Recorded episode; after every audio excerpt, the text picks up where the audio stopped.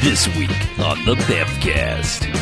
They're disloyal gringos, and they've got dirty mouths. One star, we're in. All right, welcome to the Bamfcast. Hey! Bamfcast, episode 319. It's a lot. Numbers. Wow. It's a lot. Uh, so I'm Harlow. I'm Mackie. I'm BJ. I'm Chuck. And what we do each and every episode of the Bamfcast is we go and we watch ourselves a quote unquote bad movie. Sometimes free of any themes whatsoever. Hooray! Freedom. Seamless. Ah, so we talk about it for the first half, then we rate them. Good bad movies, enjoyable bad movies. They get one to five jocks and robot jocks. Robot jocks. Big fan of robot jocks. But, however, there are bad, bad movies. As they stay away, they get a negative sliding scale. One to five bags and some douchebags after Twilight. Boo. No. No thanks. Mm. No. Not fans. No. Um, so, uh, we've been doing some Andy Sedaris movies over the years. We certainly have. And, Yes, uh, we have. We, did another one. I mean, we've been doing this series, Yes. the Lethal series. Sure. And, Yes. this, and we've gotten to the next one, 1993's Hard Hunted. Hard hunted. The hardest of the hunters. Um, so yeah, let's read a plot summary.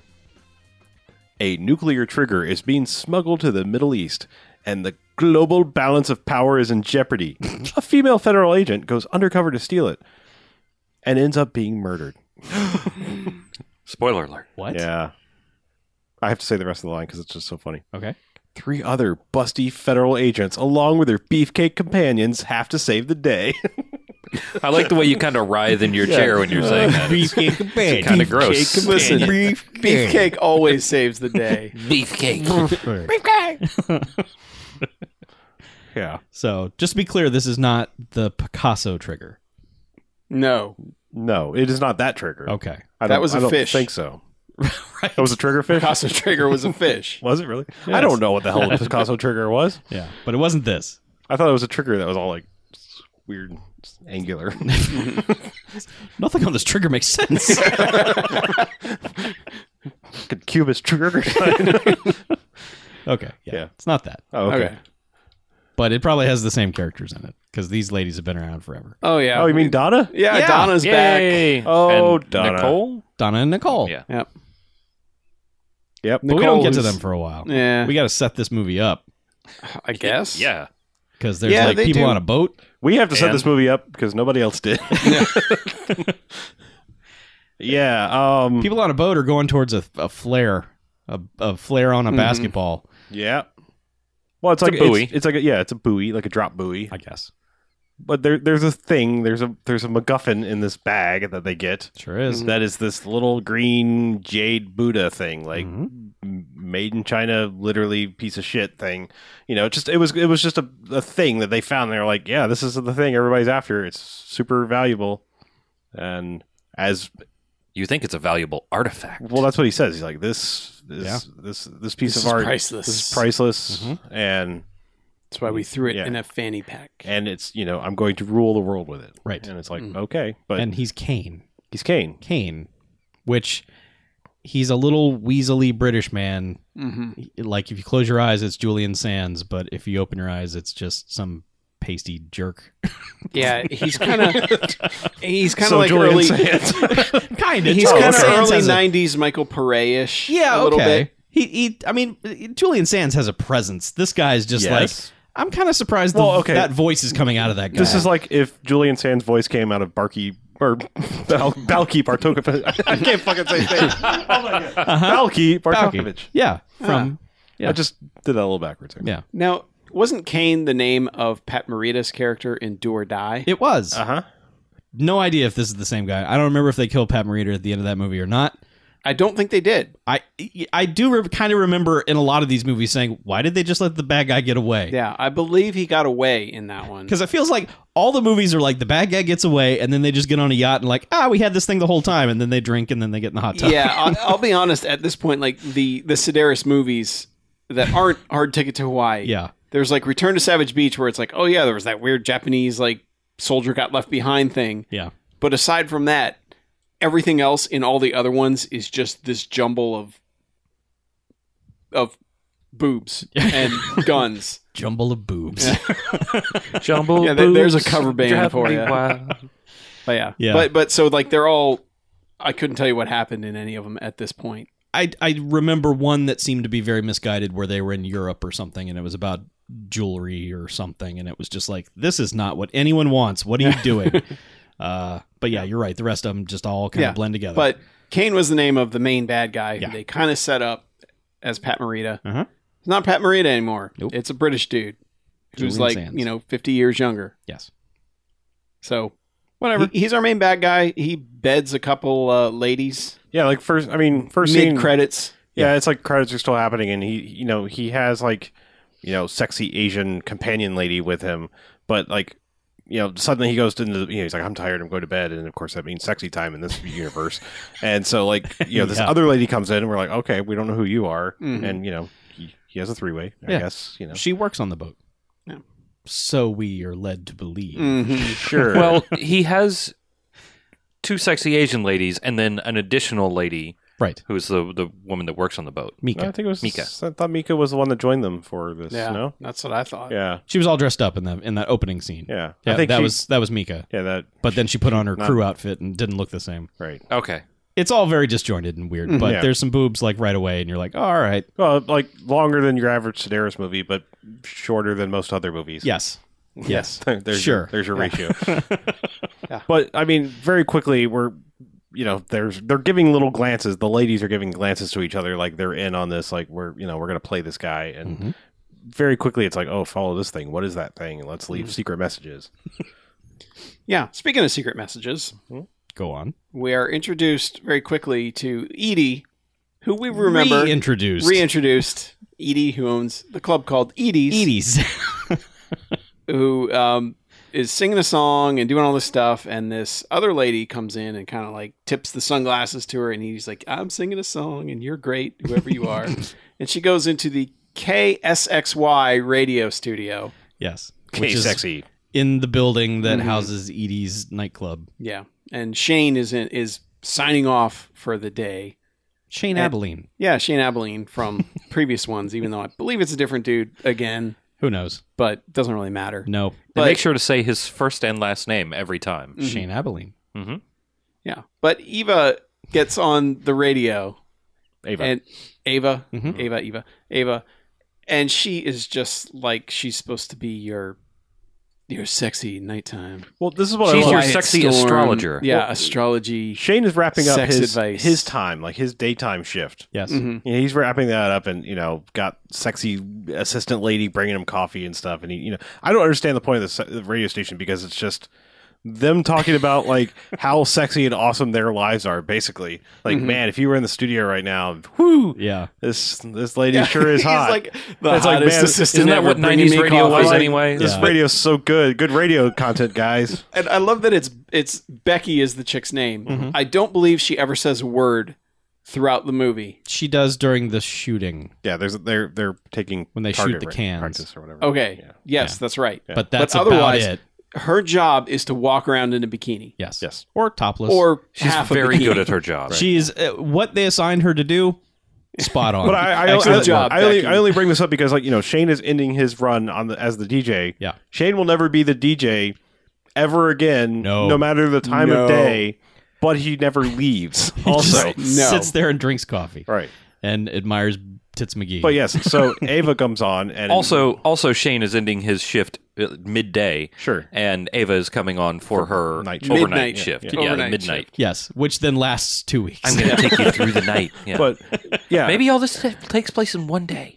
no, oh, no, No. no, no. Pretty No. sure it does. I know it doesn't because there is a nighttime. Yeah. There's yeah, a- but that was a fake nighttime. There's a Uh, couple night. There's there are multiple night yes, times, many nights go by. like a fortnight. Many nighttimes occur. Yeah. Yeah. So yeah, eh, eh, these and Edie and Ava they have been in other movies too, um, but Had Ava? I didn't remember yeah, her. She from- she had been too. She was Okay. in, she was in the last one in some capacity. okay, but she was not in this capacity. No, there was no Okay. radio no, station. this radio station is Yeah. a new invention to right this movie. because the- like okay, so it seems ridiculous what's going on, what, what's going out over the Mm-hmm. airwaves of this radio station. But then like when they get information, Mhm. the whole radio station is basically a front to communicate with the other special secret, secret sexy agents. Yes. So what follows after this is just a nothing but coded bullshit to tell like somebody to go somewhere and do something. Mhm. And like any normal person listening to what they think is just a radio station that plays nothing but this one nightclub ladies songs over and over and over again has got to be fucking bewildered by what's happening. I would totally listen to the station and just be amazed by everything that's going on. It's got to be like listening to a numbers channel, you know. You're Yes. just like, "There's a message here. Maybe we can figure it out." And as we remarked during the movie, that would have been a lot more effective than what they're doing because at one point they're taking calls from the the the girl from the boat who has escaped. She she blows up the safe. Well, Yeah. does she? Well, okay. What Yeah. Mika does, yeah, we're jumping around in the plot, but like, yeah, basically just know that Well, Ava, because it's Ava all starts. happening. Yeah, Ava starts this bullshit radio overnight thing where it's she's just saying random s- things in a sexy voice. Yep. like it makes no sense what she's saying at any point in time, even before it seems like it's coded messages. But yes, simultaneous to this, Yeah. the the third part, the third wheel in the three way from earlier has now. You know, it's like the next day, and they're leaving. They've left messages on glasses. You know, with like the whole "I'll write on the glass." And then, okay, Mm-hmm. breath. I can see what you said. And the plan is like the the jade Buddha is in the safe. Break into the safe. So it's sleeping powder in the champagne glass. You know, uh, Kane goes down. He, he's yes. out. So they're gonna blow the Mm, My safe open God, King goes down. they blow open the safe like it's it looks like plastic explosives or silly putty with a fuse coming out of it and like there's a dramatic like she grabs this like almost o- out cigarette lights it and like ducks around the corner and then like imagine the cheapest like like like the the five year old dollar store firecracker goes Yeah. off it's like It's barely even that. It just goes. "Fss." yeah a sparkler is more powerful. yeah, I was than gonna say this. like this is a sparkler with aspirations of something more. this is a this is a bulky snake Yep. that has gone off and Yes. and it just goes That was my nickname in college. and it just yeah. But she goes, "Oh, good, all right." Yeah. And the safe Yeah. just goes Yeah. so she gets like the thing. somebody yeah. yanked it open with a string. Yeah. she gets the thing and rendezvous with a windsurfer. Right. Well, not. Well, she takes she, like a dude comes out and she has to shoot him first, but He's like Yeah. freeze, and she's like, uh, Nah. no. yeah. Yeah. Just leaves him there. But yeah, she does the old toss stuff off the side of the boat, jump in the water, and yes, rendezvous with a windsurfer. Named Cole, Cole. who gets her to the shore, and they Cole, get by the way, is played by Buzzy Kerbox. Buzzy, Buzzy. Kerbox. Buzzy. What else was gut Buzz old Buzzy Kerbox in? I don't know. Uh nothing. He's this very- is it. he is very Will Arnettish. He's a surfer. Hmm. He did some stunts in Waterworld. Ooh, Stunts. Oh, stunts. Yeah, but this is his Did he only- do some windsurfing, perhaps? Maybe there were some there was some windsurfing in that. Mm. So, but yeah, yeah. this is his only acting credit. Oh, Fuzzy. Or Buzzy, Buzzy. whatever your name is. Fuzzy. Hey, Fuzzy. Um, But yeah, so the yeah, so- windsurfer dude gets her Yeah. back to the beach. and she and she calls in like from her cell phone, and and immediately like gets in the car and is like, I gotta I gotta change of plans. I gotta go. No, first she takes a shower. That's true. Very important. She strips Because- down and takes yeah, a shower. They needed to get some I've gotta nudity out of change her as well. first. So we watch a nice shower for a few minutes, Yep. and And Well- then she goes, "You got to get me to the but airport." she goes from like you know, sexy you know spy lady jumping off, and then like she puts on the mommest of mom jeans. yeah, Like her outfit after this is like, wow. Huh? like, like, let's see how unflattering we can possibly make you. that mom jeans Comfort ruined over everyone's style. ass. yeah, in the she, she is 90s. dressed as Blossom's mom for the rest of the, for the rest of her time in this movie. Yeah, um, which involves, oh no, I've got to get out of here. Get me to the airport. but the way she calls, like she has to let Edie know that this is what's happening. Mm-hmm. So she calls into Ava's radio station, radio, Mm-hmm. but actually, it, Eve, she calls in. Ava goes. Ava goes. Edie, come in here. Uh, we have to take Yeah. this call. and they It's Mm. take the call on the Mm-hmm. air. on the air and give her coded messages over the air, despite being on the phone with her Mm-hmm. Right. at the same time Yeah, and actually muting the mic and going, we need to tell her to go to see where Donna is. muting the phone mic, not the radio mic. Yeah. Like them them conversing back and forth is still going out. So she- Theoretically, so they give her. They look at the map on the wall that has a little pinprick in Arizona that says Donna and Nicole. Right. So like, oh, well, you need to head east. You have to get away from your evil boyfriend who will only chase you down and hurt you. Right. So go to a place of spiritual healing north of Flagstaff or wherever. Sedona. yeah. to be fair. go to a secret place Yes. north north of They- Sedona called Cathedral Rock. Yeah. Go the, heal- exactly to that place. the healing powers there will protect you from To be fair, What Sedona ails is you? known for that. Flagstaff, n- not so much. whatever. I don't know, but they're just and then she like repeats it back. She's like, "Oh, okay, so I will take myself to Sedona, Arizona and meet up with the two who are going to help me escape my Yep. boyfriend." They're like, "Yes, have sexy times in God, this- Sedona." And, like, what the? And we're still just thinking. Anyone listening to this radio station is like, what the fucking place is that? Who the fuck tells somebody to go to Sedona? You're in Hawaii. Like, you're in for God's- Hawaii. Yeah. You know how much a plane trip is, even in '92. You can't just That's keep so driving. fucking expensive. That's bad advice, It- Ava. it is bad It is advice. I would yes. not listen to any of Ava's bullshit You're advice. a bad sexologist. Yeah. so Yes, you're bad at, a, mi- at an imaginary draw, Yeah. job here. yeah. So whatever. She's like, cool, Which she sweet. turned into a real job in real life. yeah. Did it? If you can believe that. Huh. Yeah. Wait, what? That's Yes. what she does then? now? Yes. This lady does this now. Yes. Yes. Somewhere she is spouting this bullshit on Yes. some public medium? She's a doctor. Yes. huh. Yes. Like an actual doctor or a I bought a degree doctor. She has a doctorate Okay. in doctoring. Technically, all doctors buy their degrees. Yes, yeah. that's true. They don't just hand them out unless you go to insert Yeah. university burn of your choice. Yes. Good insult, sir. well, thank you. I want to stay non-confrontational. sure. Um. So anyway, okay. so there's some. uh, Confrontational. we get some establishing shots of Washington D.C. That's a right. lot of Washington D.C. Oh, yeah. like a lot man, of if, stock footage. They of establish the DC. fuck out of it. if you're not sure we're in Washington D.C., hang on another thirty seconds. We're going Mm-hmm. to establish it. Or you just don't know any of the monuments in Washington, D.C. or that. Mm-hmm. But we end up in a room somewhere with some not attractive people, like no one with boobs that we want to see, Yeah. and they just have a And they're in meeting. ab- suits and shit. yeah, and they're just like Lame. having a meeting about the dumb jade statue. Oh yeah. Which uh, at this point we learn has a nuclear trigger in it. Yeah, they call it I don't know some dumb. bu- Oh, the yeah. Patriot Fulcrum or some shit, but It was also my nickname in college. That's the Had a lot play of they nicknames. used to win the Super Bowl. That was that was my signature move. the Patriot the Fulcrum. Kleistron Relay. okay, oh, that's, Yeah. just as good. Is that, is that actually on the back of It's the on the back, yeah. DVD box? wow. My goodness. It's on the back of the Girls, Guns, and G Strings Andy Sedaris collection 12 film set. yeah, Oh, Mm-hmm. that one. available at, fi- available at fine retailers like Amazon. Amazon. Yeah. so basically, like the one dude who's actually the continuing character in this movie, Lucas. Lucas is, you know, he gets on the phone and, and calls the radio station. and it's just basically like, uh, listen, that thing's super important and we need to find Mika. So uh, I'm coming out there. Yeah. And And, Ava's just like head west, yeah, and you'll until you find your can't destination. Go any west anymore. your friends will understand. When Him. possible, please make a U-turn.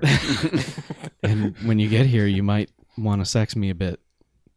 In the name Well, of Edie radio. says that. Oh, okay, whatever. Someone who cares. Yeah. But yeah, but so he's, like, I'm on a plane. I'm coming. yeah. And, and meanwhile, Cole has dropped the other chick off, You dropped dropped Mika off at the airport to head to Arizona. Yeah. and immediately reveals that he's a double agent because he calls Kane and goes, "Hey, she's going to Arizona." Right.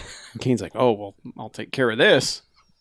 Yeah, which I, I, for some reason they have a conversation, but not about anything of value because then he sails out to the boat, and Kane's like, you Well, yeah, I, know, was- I thought that's when he revealed because like they're like, oh, we have a windsurfer coming in, sir. yeah, Mm. and they r- drag radar him- shows windsurfer drag him- coming at us. Yeah. Well, to be fair, that's not completely inaccurate. Radars can pick them up, but It's still- anyway.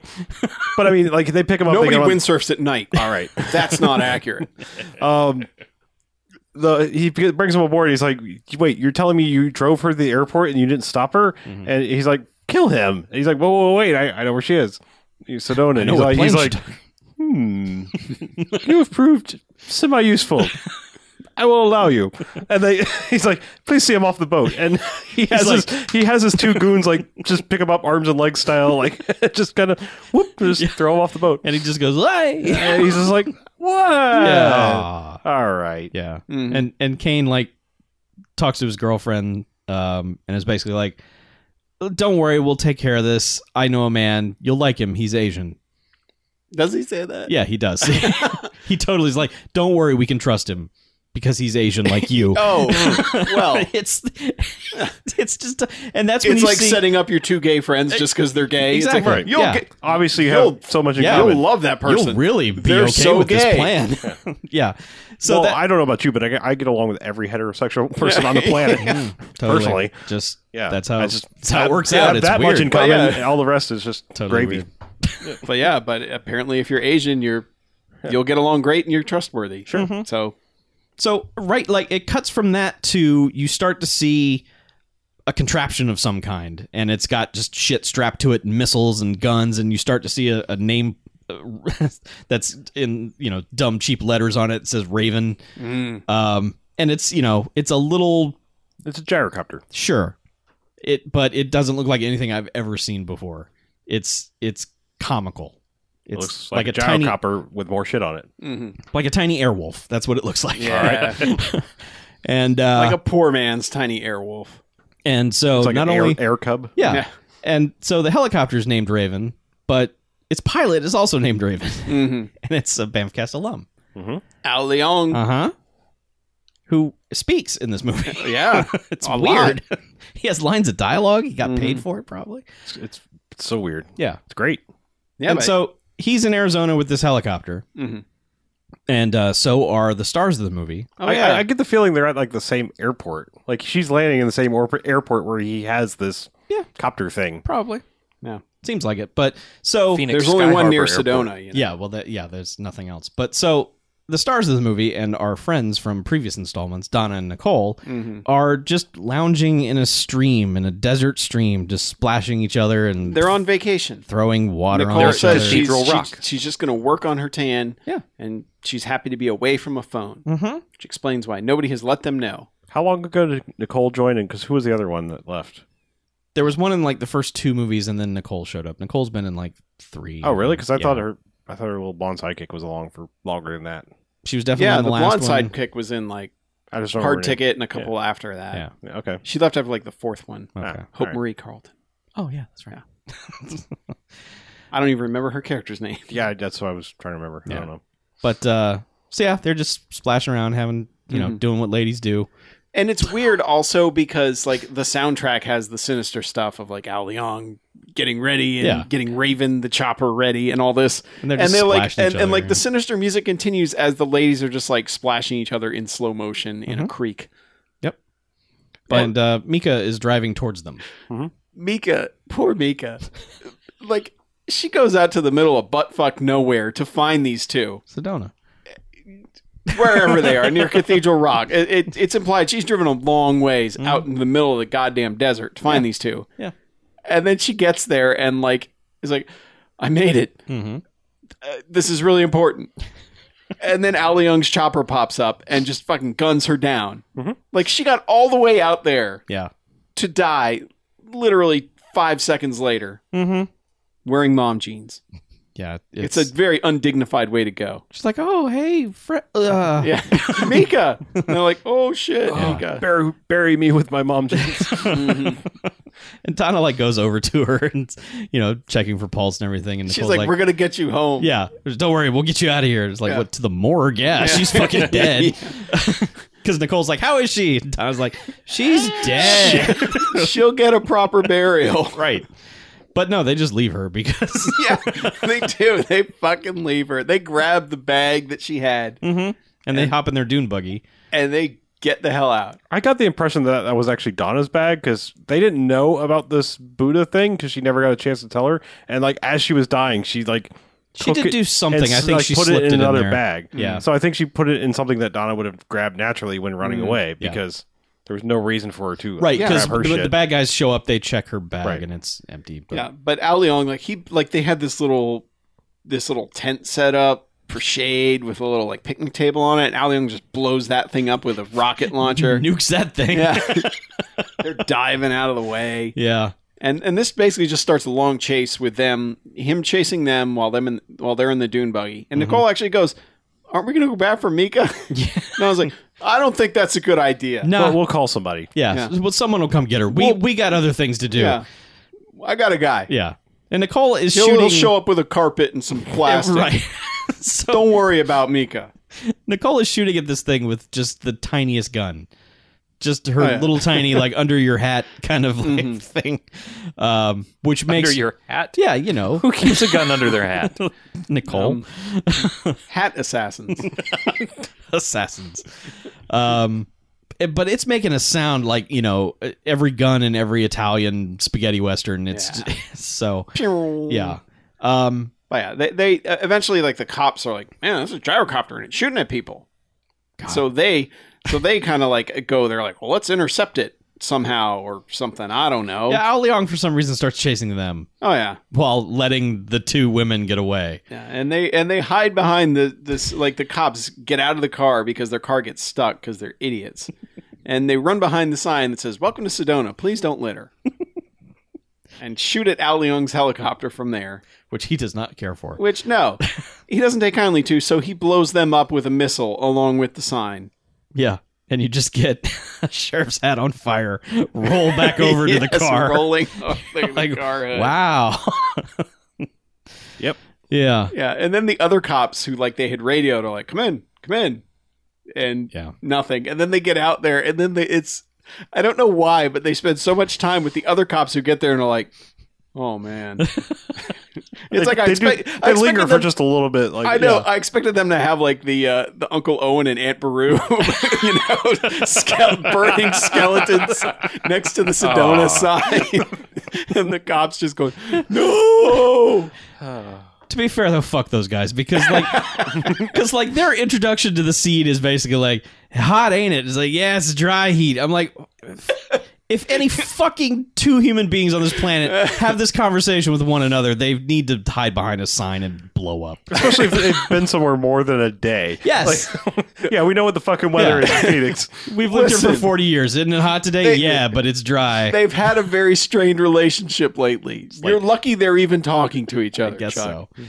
I A guess lot's so. been going on between those guys. Yeah, it was really like a whole True Detective thing. and We were just coming in for the tail end. Was he? Yeah. Oh. Mm-hmm. like, like the other one had sex with the other one's wife. It was Wow. just got it got weird. Yeah. Yeah. Well, we should make that movie. But then they blew up. Yeah. And it's over. But yeah, so they linger on the charred corpses of their two friends for a little bit. Hmm. Yeah. Before Donna's like, all right, we got to get to Hawaii. Right. so Mika flew all the way from Hawaii to get to Arizona Yeah. to die to give them a thing to go like, all right, well, let's just bring this fucking thing back to Hawaii. Yeah. Dumb. They just had a day in Arizona where they're like, let's film in this lake. Yeah. It's pretty cool here. They're like, no, all right, it's time to get back to Hawaii. Yeah. So they go back to Hawaii. yeah, but like at this point, like they're getting back to Molokai Cargo, you know, Mm-hmm. their home base for all Oh, this yeah. stuff. Well, it's like it's Molokai Cargo slash ED slash the radio station. It's just this It's all things. Spy it's complex whatever they you- have. Yeah, whatever you need. but um like essentially like we've had we've now seen conversations we we know that cole is like a bad guy now you know like he's like radioed double in, agent. he's a double agent you know all this stuff and so he's just there like when everybody starts to get back just like you know polishing the planes and stuff like that and they're like oh that's weird that this guy's just like here before we got here do we trust him blah blah blah Yeah, and, everyone's been called into action. Like Right. like Bruce, the first time we see him is he hops on a dirt bike in his kitchen right and takes off. oh to that's go right meet because up. yeah he's got, a jungle heat he's just- poster on his wall. yeah, but he's just got the dirt bike piked, parked in like his where- apartment. Mm-hmm. well, Yeah. like, it's like where the dining room table should go but Yeah. he doesn't need one No, just hops right on that. Be- Well, because he gets more. c- He's listening to the radio station Yeah. and gets like a calling all blonde Oh, yeah. super agents. You know, your water sign is in the west, and so oh. All you hot Geminis out there. your two wheeled force of fury needs to point north, and you know it's like, Yeah. and he's like, "Fuck yeah, Whenever anything aligns with Mars, it's time to go to war. yes, But yeah, but but he and Shane get he and Shane get there and yeah, and they're like, and Cole's like, well, I, I heard that you know everyone's meeting up because something you know something's going down." yeah, Mika said to come here. Yeah, and they're like, "Hmm, Well, Hmm. he doesn't know that Mika's Hmm. dead. That's yeah. something. Why is he but- just like here? But like they, this is this begins the like. I mean, it's a, it's a running thing in the series. These people are supposed to be high, highly trained spies, and they have the worst conversations in the worst places and don't notice a thing. Because like they keep having these like, I don't know if we trust this guy right next to a door that's cracked just a little bit open. Right. and of course he's just, you know, like peering around the corner and and and you know just lurking out and listening to all of this Yep. Mm-hmm. and like he's just doing this like dumb hide and listen to every bit of conversation and it really never goes anywhere because like about this time that's when like Donna, Like, oh, Donna here's and Donna. Nicole like you know land and are, Yeah. and are Well, parking the plane and everything. He does call and tell Right. tells his guys, "Hey, Donna's landing." Hmm. but there was this whole like they cut to this really dumb shot where like they just keep having excuses to go back to the radio station where Ava is in increasingly ridiculous amounts of dress or types of dress that she's like just drenched in sweat and her tits are just hanging out and sometimes like she's in the hot tub like on a remote mic Right. and sometimes she's you know sometimes the the coffee chick is there with her and she's yeah. also naked and it's like the fuck is they've- going and they'll, on like they'll cut back and she's wearing like you know the caveman outfit you know like like yeah, loincloth Mm-hmm. yeah, just like this like you know and like like stupid like wilma flintstone like f- bone belt and shit i don't know it's just it's all ridiculous shit and they just keep cutting back to her but there's one this one in particular they cut back and she's like i just want to say to our to our lost blonde you know like or something like that we get home safely and then like five seconds later they're landing already it's like well glad we had that little chat Mm-hmm. yeah they're back thank you yeah. Yeah. but they get back and Nicole comes in and is like, "All right, well, Mika's dead. We got to Lucas said to wait for all of us to get here, so we're all Hmm. going to get together and then we're going to form a plan." yeah we wait And Donna's like, "All right, well, I'm going to, you know, park the plane, Park the plane. or whatever." you lasso it you know to the hitching post Button up. so it doesn't run away and being a highly trained spy who recognizes everything, doesn't notice the giant dude that drives up in a Jeep with a fucking stun gun, no walks up to her and zaps her in the neck. like Mm-hmm. to- to to frame this properly, she is like putting the the, the boots and everything on the wheels and all this. I mean, it's she's doing things with the plane. The plane is off; it's not making noise. No. you know, and this guy drives five feet in front of her, like Parks in with- front of her. parks within the frame yeah, like, parks. we can see him And she stands there and happens to pull the jade thing out of her her little pack and look at it for a bit. yeah because she's like what what's this and this guy just gets out of the jeep, walks around the side of the plane, to which he never hears any of this, and goes With with a machine gun strapped to him. Sure. Yeah. Keep in mind. and just stun guns her in the neck. Yep. And she just you know crumples like you would. As another plane another lands. plane lands And a guy parachutes in Yes. for no fucking reason. Guy parachutes in to assist with the kidnapping, and another plane lands for them to push her into and take her away. So basically three of the four directions have someone coming at her. Yeah.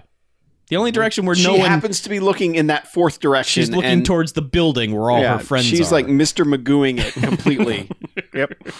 But yes, so she gets taken, which is a new thing in all of this. It's like they basically invalidate Donna for the, most of the rest of the movie. Yeah.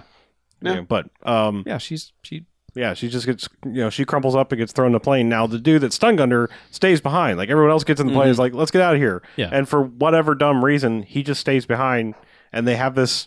Well, I- he Kane stayed is behind because he was trying to stall the rest of Sure. everybody. Yeah, but- Kane is giving them orders Okay. over the radio. But he he basically just stands there, and they have like an open air uh, gun battle. Like there's nobody's hiding behind anything. They're just standing in the open, shooting at each other and missing wildly yeah. until eventually they don't. It's like those scenes in the Naked Gun where they're like f- two feet away from each other, just shooting at each other. Mm-hmm. Yeah. Um, and Shane continues the Abilene shooting thing, which they had demonstrated earlier. Yeah. as as you mentioned with the cans, Right. which is the only lines Becky has, in that he can't hit the cans sitting there, and she. Well, we, nails we them mean all. like empty Becky has cans. beer cans, yes, not yeah. Pepsi cans. Yeah, just make with a tape clarifying over the Pepsi. Right. Just clarifying which cans we mean. Yeah, Fallen- okay. They were honoring Yes. the fallen cans. But yeah, he, he like he shoots the mirror off of the van that he's hiding behind. That's and that's great when he does that because he's just pretty like good.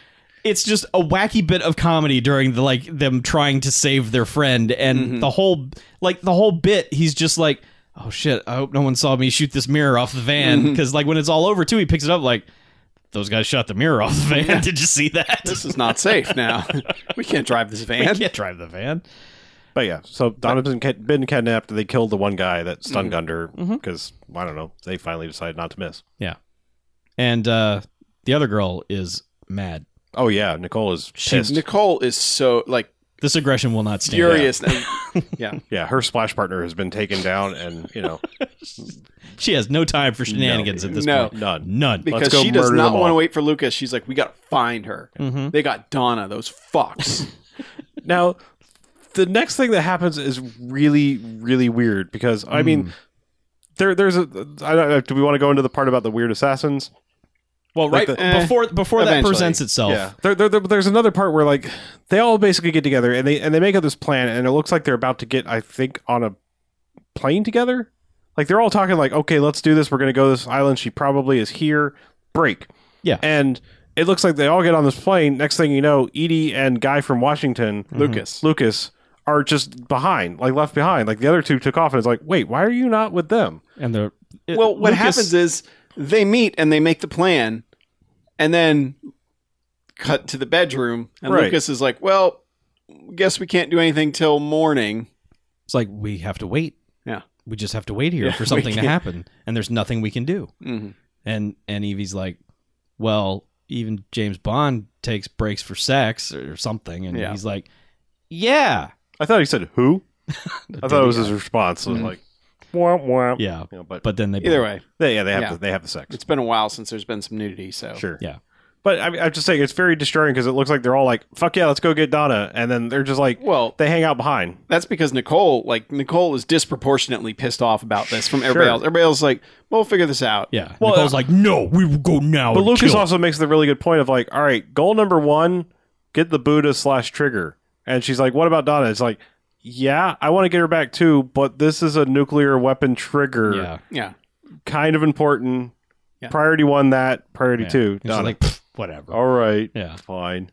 Yeah, but I mean, they have this whole like, like laid out plan on the dock, and then like I said, it's just cut to like they're still Yeah. at the the, the hideout, and the other two have left. So they have they have the weird inappropriate time for sex thing, which then sets the theme for all the sex in the rest of the movie, which is basically like Can't- we we can't do anything else but wait for the big event to happen, so might as well bone. Yeah.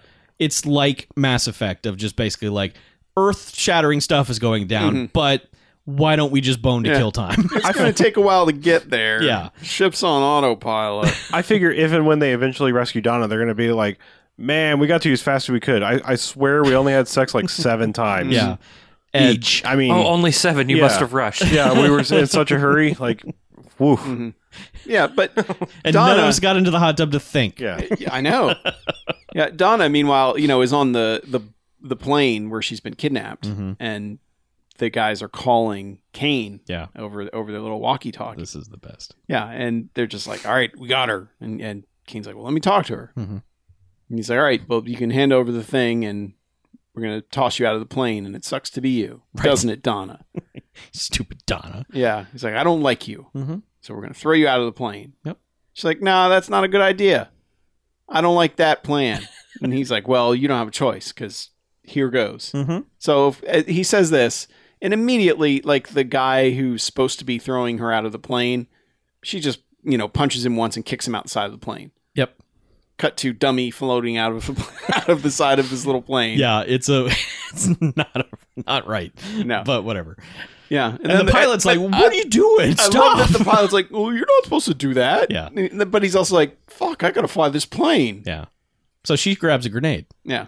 and she's like, "Turn this plane around." He's like, "Nah," and she's like, "Oh yeah, well." Yeah. He's like, "You don't have the stones." Yeah. She's like, "Oh yeah." Pulls the pin, and he's like, "What? What? Why are you doing that?" Yeah. It's pretty, it's a pretty great reaction because, like, you know, she slipped on the parachute, is like, all right, you know, throws it down. And he's like, what, what, where is it? Like, yeah. But I also like that the whole time Kane still has like the walkie-talkie, Yeah, he's and still he's listening. listening. to all this, and he's like, "Uh." Yeah. Yeah. And then Yes. the but plane yeah. blows up, Yeah. screen filling explosion. with her with her grabbing the jade thing and jumping out. Right. And she parachutes down. Uh, and then apparently has never parachuted in her life. she hits the one rock on this Well, beach. She, you know, sh- I mean, the thing is, is like if you're gonna fuck up landing a parachute, it's not your head that usually is gonna get hit, but it's you're gonna break your fucking legs. But she Yeah. apparently sticks the landing and then just goes whoop and like reverse Nosferatu's into the ground and, like, and just crack and it's just out again. Once again, Donna just 100 percent out and just bam, Yeah. she's just down. But I want to talk about Kane Please do. because as the plane blows up, they cut to Kane sitting on his boat with his walkie talkie. And there's like this split second where he's just kind of sitting there going, listening, Mhm. listening, listening. Fuck! Cut scene. Yes. It's, it's it's the perfect bad timing. It's a terrible take. It, it there are way too many beats before he says it. Like, Yeah. what are you waiting for? Well, no, it's probably like action, and it was like okay, beat, beat, beat, you know, Yeah. clear everything, and then he does this fuck, Yeah. and then like instead of cutting it, trimming it like you would when you're Mhm. editing a movie, it's just Yeah. like Nope. "Ah, I don't know, stick it, whatever. But also, it's not a very good. It's not a well delivered fuck either. It's it's comical. It's Not it's, like all the other ones in the movie. It's. I mean, it's just yeah. Yeah. He's just, Those are also comical. but he's like fuck.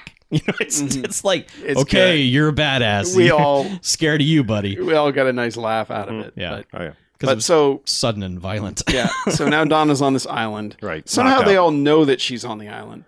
Lucas also has a tracker because of Silk, the woman who's who's uh, betraying Kane. Yeah. Uh, right. Kane's got a yeah. a- So he knows where Kane is at all times Yes, and does nothing. no he sh- about it. He shows it off. Like, isn't this cool? No. I know where Kane is. His- and it's his- fun kind of fucking with him, but now he's messing with nukes, and that's not cool. yeah, he's finally up to a serious enough crime I can put him away forever, and I'm like. It sounds like he's probably done some shady shit, like had some people killed and stuff. Yeah, That he we didn't know just of. start this murder. Right. Yeah. he, he didn't just suddenly hire henchmen. He's had them. Yeah. Anyway, but yes. Uh, I, But yeah, I believe so- we see like we don't really see who, but like Donna gets carted off by somebody while she's Mm-hmm. By not pirates. Yeah, but like essentially everyone knows she's now on this island, probably in, co- in control of this guy. What was it? Uh, wasn't it Pico? Yeah, Pico. Pico. Yeah, because I kept Pico de thinking Pico, Gallo. Pico de Gallo. Yeah. Mm-hmm. Um, but like, so we cut back at one point to Kane, and he's we first we see the assassins, and then we see the meeting with Kane.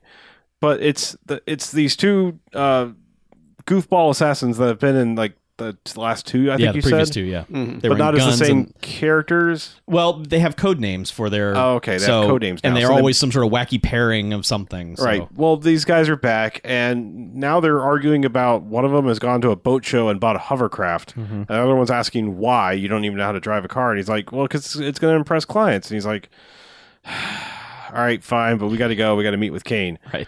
Now meet with Kane, and they introduce themselves as one's name is Wiley, and the other one's name is Coyote. hmm And it's their code names. Yep. And Kane's like, "Are those your names?" They're like, "No, they're code names." Yeah. He's like, uh huh. It's like, It's oh, like, great. all right, fine, Right. whatever. But He's like, "I need you to take out Edie and Lucas. Yeah. Right. They're just they're bugging me. I don't know." There- I, I don't much care for them. yeah, I mean that that is basically the motivation that like that he has for taking it. He's like, it's about time. Yeah. S- Seriously, It's she owns her own radio station and plays nothing but her Yeah. songs. Fuck her and kill her, please. sick of it. I'm totally sick of It it. It- is also- she- seriously justified. she also owns a nightclub and is the only one that sings Right. in that nightclub. I mean, that's She like gots to go. That's like starting a magazine and putting yourself on the cover every month. yeah, would I do mean, who that? the Yeah. fuck does? That? I don't know. Hmm. Kane would Talk murder about a Oprah horrible Winfrey. person. Um, But yeah. So go ahead. their uh, Wiley and Coyote, their hovercraft is manufactured by Acme, Yes. and their gun is also uh, theoretically manufactured by Acme because it has Yep. it spray painted along the barrel. Uh Uh-huh. huh. This is the Ha! perfect movie for Looney Tunes reference. Jokes. Yeah.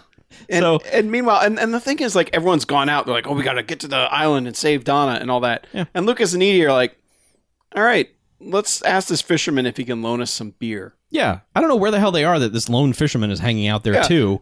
But But who walks up to a total stranger's like, hey, can I bum a couple beers off you? it's like, yeah, sure, He's hope like, so. Yeah, sure. Well, why not? Fuck I'm just off. sitting on this cooler. I, Yeah. I ain't really mine. Yeah, This is street beer. Free range yeah, beer. it's just road beer. I just found it. I don't know. It's, it's hot beer. So the hovercraft eventually eventually gets there because it only moves at like two miles an hour, and they're not having much luck steering it. And so they're like, "Oh, there they are on the shore. Kill them." So as they start to try to shoot them, the hovercraft also starts going out of control and spinning around. Yeah. So Well, mostly because the guy keeps turning the thing that makes it Yeah. go in one direction. Right. But so Lucas, so his instinct, which is right, is to get up from the picnic table and kick it over and use it as a shield. Hmm. Except that he kicks it so hard, it just tumbles out of the way, and then they're just sitting there behind nothing, shooting Yep, at this they're just hovercraft. laying on the ground shooting at a hovercraft. Yeah. And so they're shooting back and forth, and no one's hitting anything. Uh, the fisherman's like, fuck this, I'm out of here, and takes off. Uh, Lucas asks if Evie has any explosives on her. And she's like, oh, yeah, sure, here. Yeah, I've got I've got this special heel, Yeah. that, or uh, explosive hidden in my heel. Right. So she snaps off her heel and hands it to him. Yeah. And so he runs over to where they stole beers from the fisherman and Borrowed. Yeah, okay. And uh, hooks up the heel to the fishing line and just kind of tosses it over into the hovercraft. Mm-hmm. and they're like, Well, one guy's like, "Oh shit!" Expl-, I think he says like explosive, shoes. explosive women's shoes. Yeah, women's shoes. And the other one's like, I don't think that's what that is. just look at, nah, you're crazy. And then, you know, one jumps out of the hovercraft and the other one's just like, makes a face like, The other pulls the visor Oh. down. oh, on right, his- yeah. You know okay. what the problem was? Their hovercraft was full of heels. fuck everything, get out. I also think it's so. The next scene is like them fly. the next scene is them flying through the air and landing in the water. Yeah. And I think it's another nod to Wiley Coyote because they were in a that hovercraft fucking went up. Oh, sure. Like it exploded, like screen filling explosion again. Yeah. Mm-hmm. And another nod to Looney Tunes. Wiley Coyote never dies; he just gets blackened. And they come to shore, and their clothes are all ripped, and the guy's helmet is on fire, and they Yeah. start saying something to Edie and, and Lucas. I Hmm. Well, and forget they're what. they're just taunting each other. They're just like, you know, you idiot. Yeah, but they get to the shore, and then Lucas does this awesome thing where like you kind of see the gun pointing up, li- like from like almost like a s- not quite over the shoulder shot, but like Yeah. from the two of them, like I- they they walk into the frame, and he like flips the gun forward. Right. I would To aim it at describe him. it as someone from Downton Abbey delivering a gun. That's how dainty it is. It's It just is. kind of like. It's like, see, I have a "Sir, gun and fire. sir, I, this was delivered for you. I don't have any clue how it works. You- And then it's just something like, "Hi, I do actually." yeah. So, whatever. Wacky nonsense Looney Tunes bullshit. Yeah, Yeah, in it's this a- TNA completely action inconse- movie. it's over. inconsequential thing. But the hovercraft was cool. Meanwhile, we've that Pico has you know been talking with Donna and discovered that Donna has amnesia because Mm-hmm. she got cracked on the head, doesn't know who she is. it's not that she has amnesia. She's just not saying anything. Yeah, They're just asking her questions and she's just staring at them. And so they're like, oh, she has amnesia. You know, it's like, well, okay, Dr. Pico, good job. You really cracked that case. they were probably listening to Ava on the radio. It was like, "Your bl- my blonde friend who Yeah. does not know her own name. Yeah.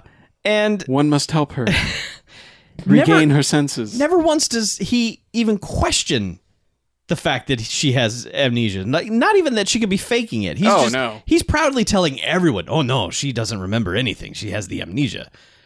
And this is my buddy Skip. yeah, Oh yeah, this is my this is my He second goes- in command. Skip, Skip, I am Pico. yes. Lord of the Dark Underworld, Yeah. and this is my accomplice, Skip. Skip. It's just, just a bulky white dude, just like, hey man, you know, Skip." This is my second in command. He is an inker on comics. He's a skip tracer. Yeah. And Skip's. oh, God damn it. And Skip's just like, yeah, Pico's a little overdramatic. Mm-hmm. Yeah. It pays well, though. yeah. So I So whatever. was hanging out. But she just won't answer them, you know, none of that. And, Nope. they go, and somebody runs in and is like, oh, there's somebody approaching. so they go outside and they're like, oh, it's Cole. Yeah. And he's like, I was told by Kane there would be a man with a funny name who arrives. What is your name? Cole. He's like, ah, that's funny enough. Yeah. Come in. It's like He has cold waters or something. yeah, like cold that. waters. Yeah. And they're like, well, that's kind of funny. Okay, come in. this chick has amnesia. yeah. Take a look. Yes. Look at the, look at the girl with amnesia. They do. He just takes her over to her. Just like, see? She's Mm-hmm. not saying anything. She has amnesia. Well, it's really just a point so that Cole can look over and see the jade thing sticking Yeah. out of the bag, and he's like, "Oh, Yeah. okay." Yeah. and he tries to like he unties her and he's like okay well we're gonna we're gonna do whatever Mm-hmm. and she as soon as she's untied she grabs his gun and points it at him like oh she was faking but no No, she, but she she takes the gun Yeah. disassembles it Mhm. and he's just kind of looking like oh Yeah. Yeah. that's, Yeah, pretty that's, good. That's kind of hot. Yeah. She knows how to use a gun. Yeah. That's reasonable. And then she reassembles it, puts it back on him. He's like, oh. Yeah. Oh, I thought you were And, just going and to so rain she man points that it guy. at him and still hasn't said a word, slowly backs out. Mm-hmm. And as soon as she gets out the doorway, Pico's like, oh, for fuck's sake. and just pops her in the forehead Yes. and takes the gun. Yeah. So she's been knocked out again. She's been concussed again. Knocked Mm-hmm. back By into Pico. not amnesia. Because that's how it works. Yeah. Um, But so, and then he's like, "Sums up with you, Cole. I'm taking you hostage. Fuck you. I'm taking you hostage. We're gonna, we're all gonna wait until Kane gets here and Mm-hmm. figure out what the fuck's up." Yep. But, But then everyone else shows but yeah, but yeah, Nicole and Bruce have made it to the island and Yeah. they've and they figured out where it is. And Nicole's just like, "Got, she's got a fucking murder boner and a half. She is just ready." Yep. It's like, w- we need to go and fucking kill everybody. Yeah, Bruce is like, "Let's survey. Let's see, figure out what's going on." She's like, no. I'll tell you what's going on. We're gonna fucking gut these sons of bitches. Donna needs they've our got help. they've got Donna. I'm gonna fucking make them drown in self tanner. I'm gonna fucking murder them. Yep. Yeah. She's fierce. Yeah. Um, and like she, like they storm this place, and at one point she sneaks up. Well, she doesn't. She just walks up to the Oh, yeah. building, and a dude walks out, and is like, I don't know, they're maybe three feet apart, and he doesn't see her, and she doesn't see him, Yeah. and he fires his gun, and then she's like, oh, a guy. Oh, and then puts like three rounds in his chest. yeah. Well, with her stupid submachine gun that's got a shotgun barrel on it, because like all of their guns just have these fucking wide. All of their ass- guns have to Yeah. be fucking weird. Just guns bolted onto other guns.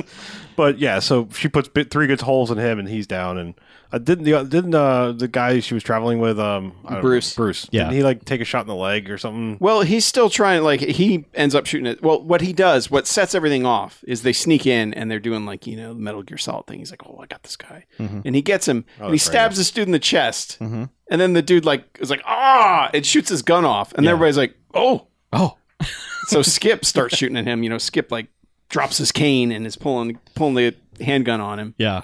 So eventually, Unfortunately, Skip hides in the gasoline shed. yep, Skip goes in and we're like, oh, there's the gasoline barrel right next to old Skip. And Skip's like popping out of the tent, taking shots, and then you, then you see Bruce just go, huh, yeah. Yeah. And then one shot, that thing goes up like a freaking Well, because the Mushroom cloud. The implication is Bruce has like a grenade launcher. I mean, it- that's what it looks like. Sure. It doesn't really With a tiny operate. little pea shooter barrel It doesn't on it. operate like that all the time, but you know, whatever. That's only when it's plot relevant. Sure. does it work that way. yes. yeah. Yeah, but so he's blown him up. Mm-hmm. Yeah, and then but he gets kidnapped by Pico, who Yeah. Well, well, what happens is the other guy, Cole's like, all right, now's our chance. Yeah. And he runs off with Donna, and he's kind of like, it's weird because she kind of doesn't know what to do, but she just goes with him. Mhm. And they run off, and then, you know, N- Nicole is like, Donna, come back. I fucking murdered all these guys for you. let's go back to splashing. yeah. we could splash again. Mm-hmm. But yeah, and then that's when Pico gets gets Bruce. He's got a knife to his throat. Yeah. He's like, "What are you gonna do, Nicole?" Yeah, and Nicole's like this, blah blah blah. Yeah. and, and thankfully, you know, movie wise, shoots him towards the back half of his body. Yeah. you know, away from the guy he's holding. yeah, turns his back into like ground chuck. Right. It's gross, but the other dude's like, he had a knife at my neck. He was gonna kill me. She's just like, I made a choice. yeah, you know, it's what you do. Made a choice to save Donna. Yeah, I don't really care about you. Yeah, give a fuck about Only Donna matters. You. Must get Donna.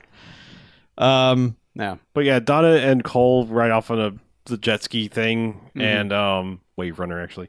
Um but like they land on a beach and he's just like, Don't you remember me? yeah, And He's like, she's like, "Nah." We were we were lovers and she's like, Oh, all right. and they so they start making out and, and have the night sex like everyone else, you know, when there's nothing else to do. And then it's just like in the morning, wake up and sh- I don't She even remember- turns on the radio. she yeah, she turns on the radio, hears the you know, now all of a sudden because Ava's psychic and has her doctorate and I don't know. This is fucking stupid. Fucking Chuck Norris sense and is like, hey, that guy you're with, don't trust him. Well, she goes Blondie. yeah, Yeah. Blondie, Your you're, friends. Yeah, and that and guy she you're knows with. things that she should not know. Right. yeah, the At person all. you're the, with the whole right psychic now, thing is ah yeah, that you had sex with just moments Yeah. ago, yes, he's bad news. yeah, that you've consummated your. You're in danger, girl. Yeah. He's not who he says he is. Yeah. So he comes back like, "Hey, what's going on?" And she's like, she's like, I remember who I am. "Yeah," and I Oh, she also finds the the bag with her ID in it. yes, Yep. and yeah, and also She's like, the mm, secret. It says like Donna Hitman or whatever her last name is. Yeah. Secret agent. right. It's like, oh well, Oh, good- that's who I am. Good thing I have that. Oh. Yeah. And he's, you know, he's. I don't remember how it gets to the end, but basically she just stabs him with a machete. Oh yeah, she go, well, she basically she straight up she's like, I know who I am, Yeah. and I know that we weren't. We weren't Anything. lovers. Yeah. And I- Stab.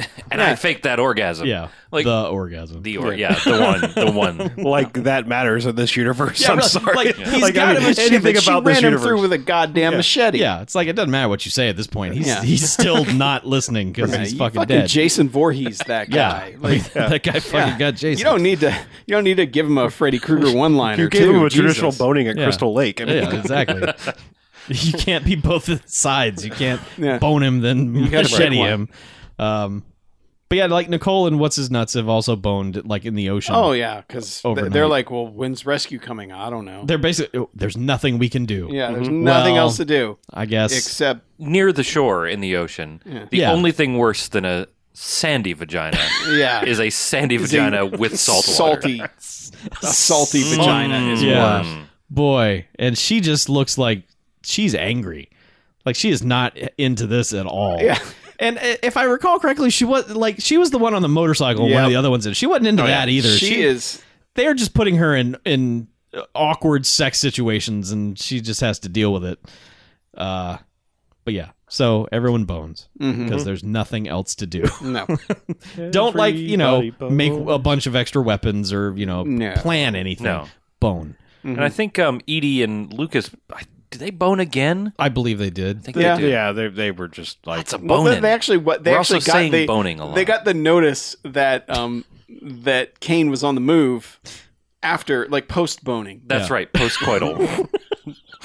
yeah Yeah, poning. yeah yes I think it's postponing. you know. Oh, and i like whenever No. they go back to the random bits at the radio station because like shane abilene will just be standing there in a cowboy hat and a speedo drinking a cup of coffee while hi the Becky. assistant is fucking naked just standing there they're both just standing there Yep. listening to everything that's or going they'll on hang out in the hot tub in the tub. background. Yeah. They're- and sometimes she's, uh, sometimes Eva's got like see-through. she might as well be wearing tape like just Yeah, scotch it's- tape just there's there's one shot composition where she's just on the mic, leaned over, just you know, hill country is everywhere, and in the background is Abilene in the fucking purple banana hammock, and and and uh, you know, half clothed girl like with champagne flutes, and it's just like it's like the weirdest fucking upstaging. I Man. mean, it's like upstaging, downstaging at the same time because I got to tell you, it's fucking crazy. that sounds like the best fucking workplace workplace ever. Yeah. Like, Oh, yeah. I would. sure, I would never leave. I, I don't blame Shane. I would never leave work.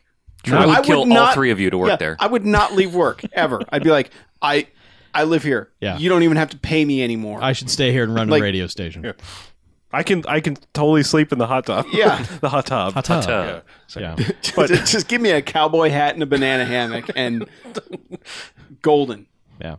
There, there's a scene at one point b- before the ending where like Kane has met with uh, Raven again, or, or Oh, Al Leong. yeah, and it's just like you know, I, I you know, I I need Raven to to Yeah, you're the best. take Raven to the you know this place and do the killing. And it's so weird because his name is Raven, but he's talking about the helicopter Raven, Mm-hmm. and th- so they're just like they rope up the helicopter and put it on a truck and drive it to Hawaii. I guess I don't know. Uh, can't fly it there. Yeah.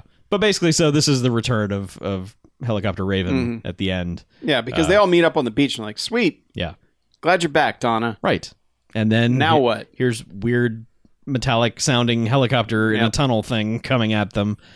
Uh, No. And and Shane gets shot in the leg on the beach because they just have no choice but to retreat into the bushes. And eventually they just get to this clearing, and Al Young has already landed it there and is like, all right, put down your weapons. Not only that, he's like, throw your guns into a pile. in a pile. Yeah. Yes, throw all your weapons into There's a a, pile. reason for that, though. Yeah, oh, it, it Sure. does yeah. eventually pay off, but yeah, well, but yeah, the first thing he says is throw your guns into a pile. because pile. he's got an Atari 2600 controller that has a laser dot on Donna's chest, and he's Mm-hmm. like, this this Raven. if I take my finger off this button, Yeah, this is Yeah, the thing's the all guns are remote. on it's all auto. re- yeah, it's all remote control. Yeah. If I take my finger off this button, you're dead. Yeah. So, like they they nicely piled all of their weapons into into a little pile, and he's just like. You know, angle down a little bit with his joystick and p'tew, and fires a missile at the their pile of weapons. eight feet away, Yep. angles this missile into Between- the pile of weapons, Yeah. Mm-hmm. These people are like 20, 20 feet apart. Yeah. The guns in the middle. blows up the pile of weapons. And they're like, they're like, wow. Well, you they really- just, don't they just kind of immediately go like, "Oh shit!" and scatter because like he could he gets back in the helicopter thing or the gyrocopter thing, and it's like, Well, th- she also has to give Oh, him. She gives yeah, him the yeah, jade they get thing, the- and they're like, Oh, that's right. He because gets a she hold of doesn't it. know what it is. Yeah, and, but she tosses it to him, and, right. and He's like, well, it's just some she's dumb like, Why You want this trinket." piece of junk, and he said, "Yep." And smashes it. it's it. it's kind of great that like the henchman gets the job the villain always gets of the like, haha, this valuable thing. Look, I have it now. Yeah, Yeah, but he's like, he's like, "All right, word up, yeah. So, thanks," and then gets in the plane, takes off, and Don's like, "Yeah, what was that thing?" And Nicole's like, "That was a fucking nuke. Yeah. Like you, Yeah, th- That good wasn't- job. And she's like, oh, that, that's just what it like- was. He he takes off and they're like, "Why did he let us live?" And all of a sudden he does the circle around and Well, because he starts shooting. radios, He radios Kane, Kane. and and he's like, okay, what do you want me to do now? And Kane's like, "Uh, circle back and kill him. I was like, "Oh yeah." Oh, okay, cool. but well, Al Young's like, "I get to fly my fucking Raven." man. I mean, if they hadn't set this up for like five straight minutes of when uh uh what's his name? Not Lucas, the other guy, Bruce. Bruce, Bruce drops this uh his little grenade launcher Mm-hmm. gun, whatever it is, and they keep like showing you shots of it. But when he, Al Leung first circles around, it looks like he's taking an aim at all three of them, and Donna's just like "fuck this shit" and runs. Yeah, she just like, books it. immediately we're like, "Oh, I know what she's doing," Yeah. Mm-hmm. because she's obviously running to that the one gun that she knows is left behind. Right. But it just if he you know if they hadn't like n- you know hammered that home so much, it just looks like she's like First shot's just like, fuck, fuck you this." guys. Yeah. I'm gone. But yeah. she runs to the beach, grabs that thing, and you know misses a few times, but eventually just gets the perfect shot with the grenade launcher gun thing. Mm-hmm. And you get a blows him good up. zoom on Al Leong's face where you're, "Ah!" you know, another full screen explosion, of Yeah. that thing blowing up. and meanwhile, Kane is offshore on his boat, Yeah, looking at binocs, and he's like, "Fuck." yeah, Right. Ah, and he looks at Donna, and then is I love this part because he's looking at Donna through the binoculars. And he's like, "I gotta fucking kill her uh, for real. Like I'm sick of her." And his and his like first mate or whatever is like, "Um, Coast Guard or whoever is right over there, and they're coming. We need to leave." yeah. We And- totes and need he's to like, go. These guys are right there. and he's like, "But I really want to kill her." well, Mm-hmm. he well he realizes you know my trigger, it's gone. Now I must kill them. Yes. And yeah, but she has the like, oh, that's him. I need to kill him, and gets the click click. You know, I've now just used all of the Yeah. Mm, magical grenade things. So they turn to leave, and Kane's like, next time, Donna. And then somehow she hears him enough to say, yeah, next time, Kane. No, it's just symmetry. it's, it's They're Yeah, both it's thinking like poetry, next time. it Oh, rhymes. okay. Well, whatever. It's dumb. Um, but uh, so like, okay, so you know the the c- Coast Guard, whatever, they're right there chasing Kane off, and then the next scene is just the three of them on the beach, like they're stranded or some shit, drinking out of coconuts, They're saved. They know they know everything's okay, so they're going to relax a little and bit. they're like, "Well, we blew up the trigger thing, but Kane got away. Oh well, next time, cheers, mate." You This know. is how you celebrate. You sit down, you have a couple of Gilligans, and you have a good time, Yeah. man. and they turn up the radio so they can listen to the Edie song again. Man, that's the hot jam. Okay, the end. It was stuck in my head for like a good five minutes after the movie. and Yeah. now it's completely Yeah, I gone. don't remember how it goes, but Something about waking up at the crack of noon. Yeah, Right. it's generic as fuck, but for five minutes it was in my head. It was kind of catchy. Yep. But the movie's over. Yep. It's dumb. It's a dumb movie. Yeah. It's a But now we rate them because that's what we do. Uh, no ancillary awards because goddamn the music's terrible and nobody really freaks out or anything like that. So Nope. No. It is what we've come to expect from all these, which is pretty much a solid two jocks because there's a lot of very good looking boobs. There's a lot of stuff that'll get blown up, a lot of guns that are shot. None of it makes sense. Mhm. It's just, it, it- they're all chasing that dragon of Hard Ticket to Hawaii because a Hard Ticket to Hawaii is just like the, the craziness, but also like the fun stuff. Like it, just everything clicks in that, and it's kind of like you can tell they keep trying to replicate it in certain ways, but they just like they don't have a cancer snake on the loose. There- There's not that one crazy thing that just puts everything over the top. Yeah. you know, or like a razor frisbee or any of that stuff. You Right. know, it's just Yeah, it doesn't have that gimmicky stuff. yeah, it's almost like they ran out of gimmicks and they're like, well, we got this like helicopter thing, so let's rely on that maybe. Mm-hmm. I don't know. But yeah, the, the yeah. helicopter was the gimmick of this one. It was But it's still like these are fun. Like they're they're never not fun. But All of- it's only like two jocks worth of fun. It's it's you know, there are plenty of better options out there. All of these are like the most amazing movies if you were 12. Oh yeah. Like, Like, like this that's is the best firmly movie you've the ever target seen market. if you're yeah. 12. Yeah, if I had seen this at 12, I'd be a different man than I am today. but I didn't. So I Wow. had to wait until now. I'm thinking about how I would have reacted when I was 12 and changing myself as a person because of these. that's probably a good idea. Yeah. good job. Yeah. I'm You, becoming oh, you a didn't, contract you didn't killer. have a rating to go along with that. That was just your. Oh no, I I wasn't sure if Mackie was done. oh, with I'm his done. rating. Okay. Yeah, I, I, there's not really much to say, honestly. It's like we've reviewed so many Sedaris films that's kind of like, yep, this is another one. Yeah, it is. It's a two, maybe three on a better day, but definitely a two jock Sedaris movie. That's, I mean, we should really just give them like one to five Sedarises. You know, Yeah. like Yeah. we don't need to complicate our ratings anymore. But you know, it's it's They are comparable to each other because they are, are. Yeah. the same thing yeah. over and well, over. well again. it's, it almost is like Sedaris needs its own rating because it's like in a vacuum, we'd be like, man, this is fucking great. You, you know, like, but you can't help but compare it to hard tickets. stuff that works better, yeah. you know? Um, I, I kind of like. I feel like because it's been over 18 months since we've seen one of these, it Thanks, kind 1990. Yeah, it kind of feels like a rebirth of this kind of thing. Like we were watching them fairly regularly, and they were all kind of not. I mean, none of them were ever as good as Hard Ticket to Hawaii, but it seemed like they they were constantly chasing that and were disappointing on that front over and over and over again. And they, they would take weird diversions. Like there was the one where like no one even got naked for like 30, 35 minutes. And you're like, what the fuck are you doing, Sedaris? Like, Yeah. there's a formula here. What do you what do you do? And there's one where like they went to Europe and it was all about jewelry smuggling and it was boring as fuck. I don't know. This one as as nonsensical as it is and how not plot heavy it is, I really ha- I had a good time. I, it's it's it's a breeze. I mean, it's Mm-hmm. just like there's nothing in this that really drags. It's not like wasn't there one where they went like undercover and they were like magicians in Vegas or some shit and it was Yeah. just like what the fuck is this? Yep. Um I- Oh, Guns, I, believe, was that one. okay you know it, and it doesn't it doesn't mess around with like you don't have to worry about pat morita and, and eric estrada sucking the wind out of the movie because Mm-hmm. you can tell they kind of don't want to be there um, so i'm gonna give it three jocks i i found it enjoyable it is not hard ticket to hawaii Yeah.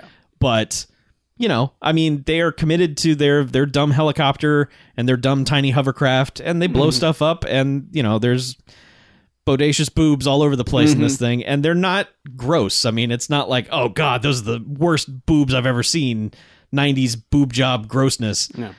you know there's that one slow motion shot of nicole in particular where it's just like mm-hmm, yes ma'am you have been blessed so It probably hurts to run. yes, I apologize now for your back problems, but Mm-hmm. at the time, you probably earned a nice paycheck for that. Yeah, I'm actually I'm I'm feeling like I'm on the same page with you, and I I I'm going to chalk this solely up to just hitting on the time that it did.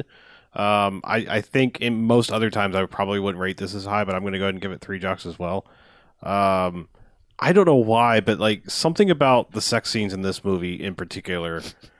I was giggling the entire time, and not like the twelve-year-old me sense. I, I mean, there's something about the way they were filmed because as soon as you had like someone like Eric Estrada or Pat Morita involved, where it was like, well, I would be in this, but like you know, I better be touching some boobs and stuff, and it kind of felt gross. Like all these people were like on the same star level, Yeah. So like, and still like on the same star level as far as talent too, because every move they were doing just felt like.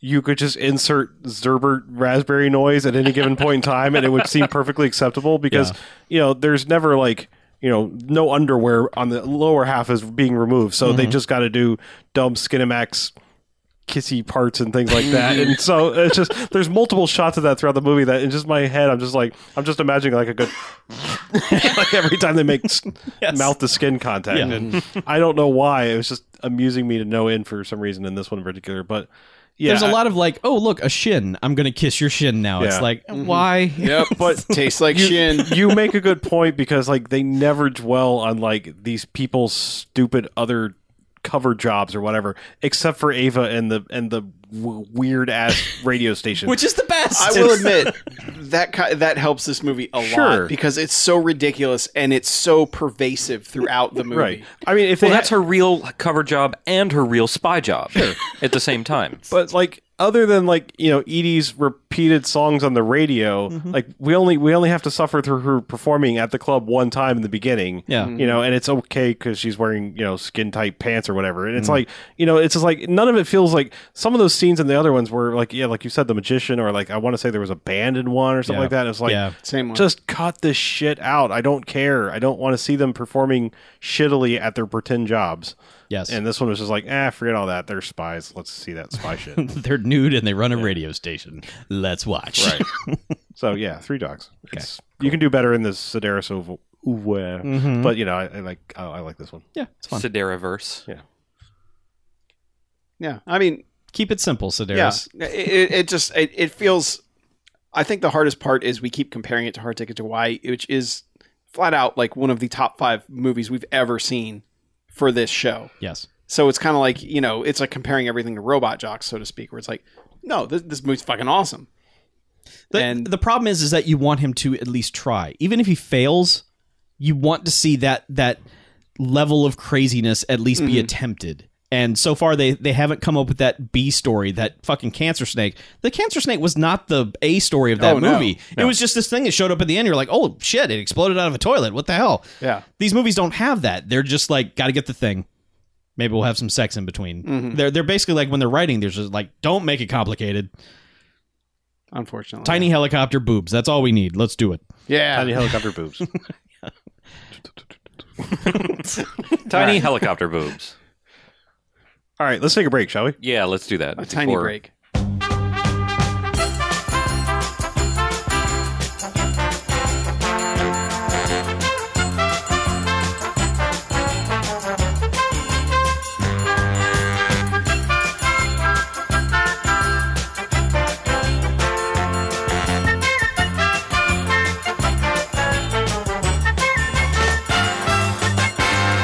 All right, and welcome back. Hey, Hey, Mavcast, second half. Second half time. Half number two. cool. Woo, Harlow, you've got a thing that's pretty recent. Uh, I'd say so. Okay, let's hear about it. Um, so as m- probably many people to Disney's delight, I picked up the Star Wars Force Awakens Blu-ray yesterday. I'm glad Disney will stay in business thanks yeah, to your yeah, purchase. Mm-hmm. it's probably all all me. I probably did that. Yep. keep the mouse afloat. Uh-huh. Um, I haven't had. I mean, I didn't- haven't taken the time to watch the movie yet, but I, I wanted to dive into the feature length documentary. It has a name. I don't care.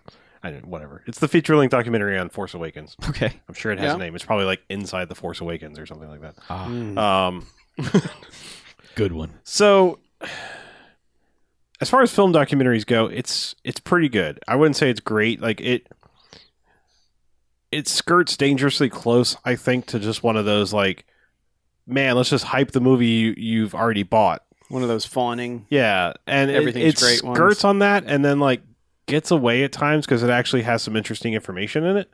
Um, like I, I think the most interesting documentaries of, of the Star Wars universe is the one that's on Episode One. The episode, the, the feature length documentary that's on Episode One shows you, unbeknownst to them, why everything in that movie is is as shitty as it is. Right. Yep. Because the entire movie is just like George Lucas walking in going, I had a thought last night that kids would find this monster named Jar Jar really funny. and then there's you know, Rick McCallum Oh. going, Oh yeah, George, that's great. Let's uh, every, let's everybody get on that. Jar Jar, that's great. The kids will love it. And it's just like you just watch that documentary and you're like, Motherfucker. I know that why made me hate Rick McCallum Sure. more than most people on. I'm this just saying planet. it made the documentary fucking fascinating because it's like, wow, I've never so watched people so clueless with this much money just having a yes man fuck everything up. It's it's it's just pretty amazing. Yeah. Now that's that's that. But like this one's interesting because like there are facts in it that I'm not I'm not gonna say like Force Awakens is bad. I I, I I like Force Awakens a lot, but there are things about it that I think aren't perfect, and like this kind of brings to light why they were kind of dumb in the movie.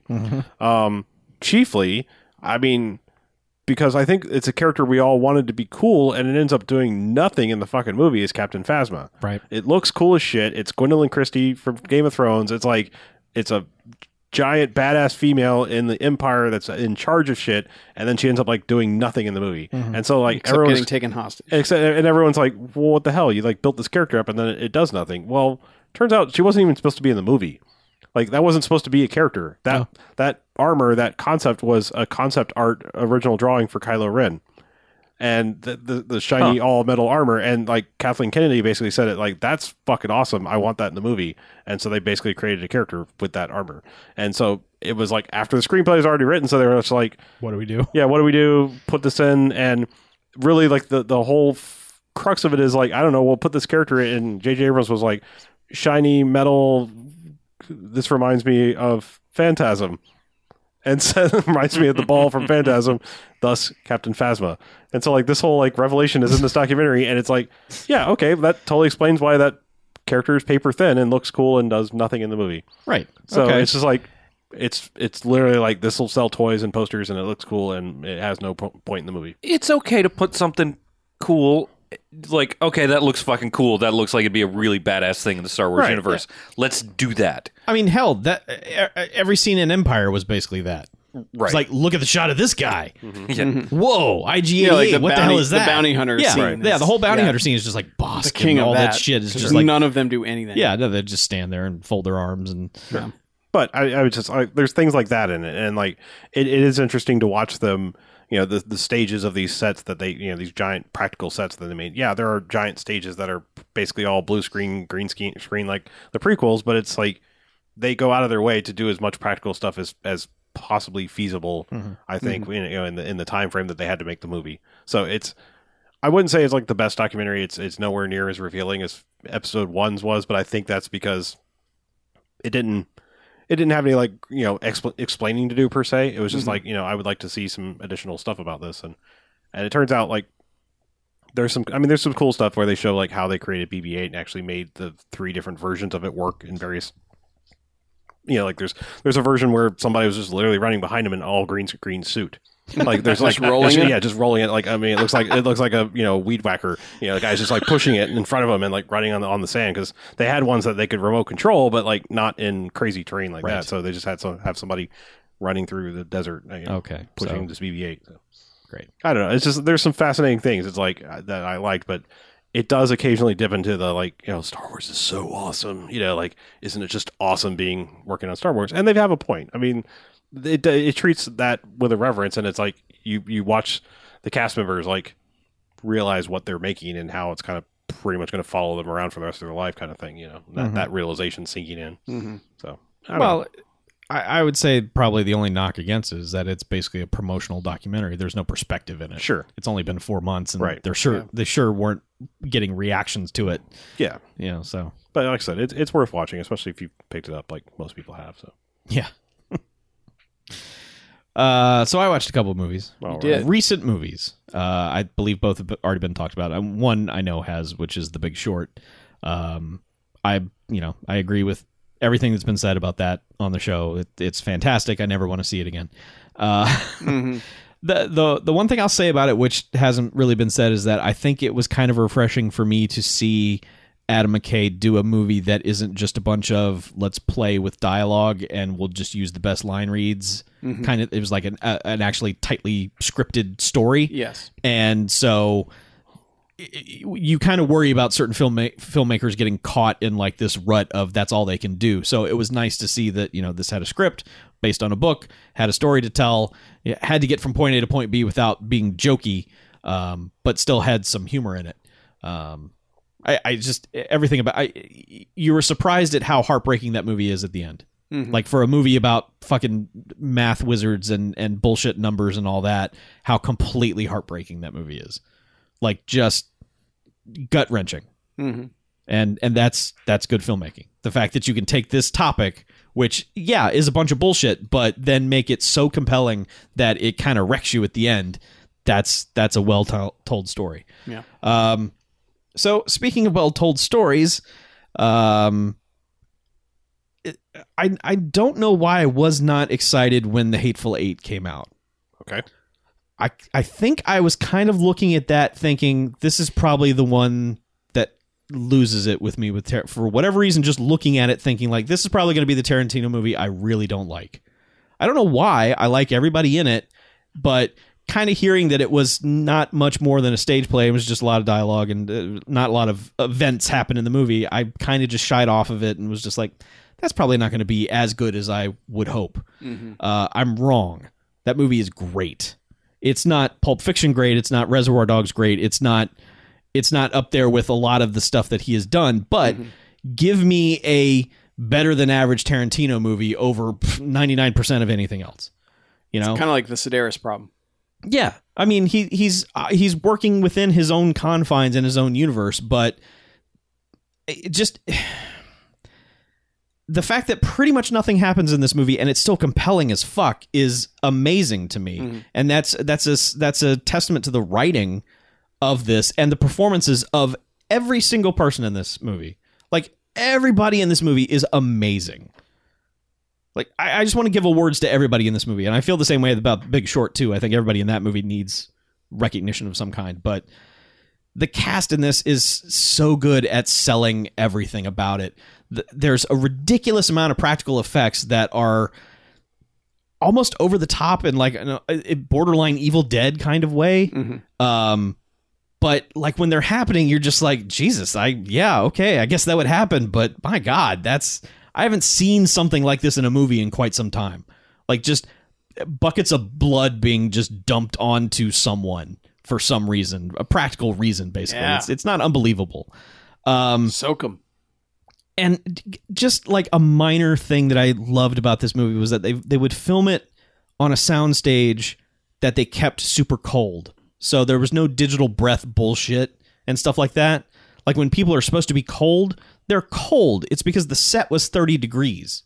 So like when they're drinking a hot Oh, cup Jesus. of coffee, I mean, it is just the steam and everything, and it's it, it was filmed in a very realistic way, and Mm-hmm. I really appreciate the practicality of this film. Yeah. So, I, you know, I just it wasn't even like we just rented a pile of movies from Redbox, you know, and Big Short was the first one we watched. That's how not interested in the Hateful Eight I was was Yeah. is that I had this. I waited till it came out on Blu-ray, and then it wasn't even my first choice when I had a stack of movies to choose from. And it, it it's fantastic. I I really loved it. Glad to hear. So. that. I need to watch that. Yeah, it's strong. That's what I like to hear. I mean, like I said, keep in mind it's not it's not Pulp Fiction, and I know for me, I mean, it, yeah, it's not Hard Ticket to Hawaii, Mhm. but uh, oh, the cast is so good. Cast is so good, and it's good to see Tim Roth doing stuff again, Yeah. and Michael Madsen in a real movie. Oh, he's back in a real movie. Again? Uh-huh. Yeah, Yeah. It's good to hear. and it's not embarrassing. It's like, okay, yeah, Michael Madsen, where's he been? he narrates stuff on History Channel. Of course he does. People that live off the grid. Michael Madsen narrates about him. Hmm. So there you go. Yep. I'm sure it pays the bills oh, I'm sure it does. or comes close to it. Pays a bill. Yeah. Pays his phone bill. Sure. Sounds about right. Yeah. So, uh, you guys want to hear some emails? Maybe some voicemails? I would like to hear Some a mail mix mails. of both. We got snail mail. No. Oh. Sorry. Son of a bitch. I'm, a, I'm an asshole. I know. Mhm. Anyway, uh, first up, Scott from Dallas, Hi, who, who uh, titled this From is Dallas. Pano Naming Inginho Angrimen Pangasaya, of course, Batman and Robin. Hola, ¿cómo estás, Bamfcast? Wait, so hold up. What happened? What what just happened? To I, me? he Did wrote you in have a some. stroke- he stroke wrote there or in a something? sep- in a different language. Oh. oh, all right. Well, neat. All will be revealed. Okay. All right. It says, Hola, ¿cómo estás, Bamcast? Scott from Dallas here. Last night I saw a movie called Alias Batman and Robin, which was a weird Filipino Batman movie modeled after Adam West's Batman and released as attempted competition against Keaton's first Batman movie. It's an incredibly goofy fan film about some criminals in a Filipino town who decide to dress up as Batman villains and run around committing crime. As a response, two brothers, played by real life father and son, dress up as Batman and Robin to stop them. This movie is goofy and actually has some pretty good intentional laughs. I'm not going to recommend you see this movie for the podcast, but that's only because I know y'all don't want to start getting into all the weird foreign copyright issue movies, and I've already recommended Turkish Star Wars. I'd suggest trying to track down a copy of this for your own viewing pleasure. Batman is a goof. The Joker is a maniac. There's Beach Boy sound like musical numbers. Batman becomes sovereign of the damned for one scene. There's a scene where the, where Batman asks a woman to take off her glasses and then remarks, "You're even more beautiful when your eyes are nude." Random words, lines, and entire conversations suddenly in English. It's a hell of a movie. Before I sign out, here are some titles of other Filipino movies that didn't care about copyright. James Bond Batman, Johnny Joker, Starzan, Goosebuster, Romeo loves Juliet, but their families hate each other. Crash and Burn, Scott from Dallas.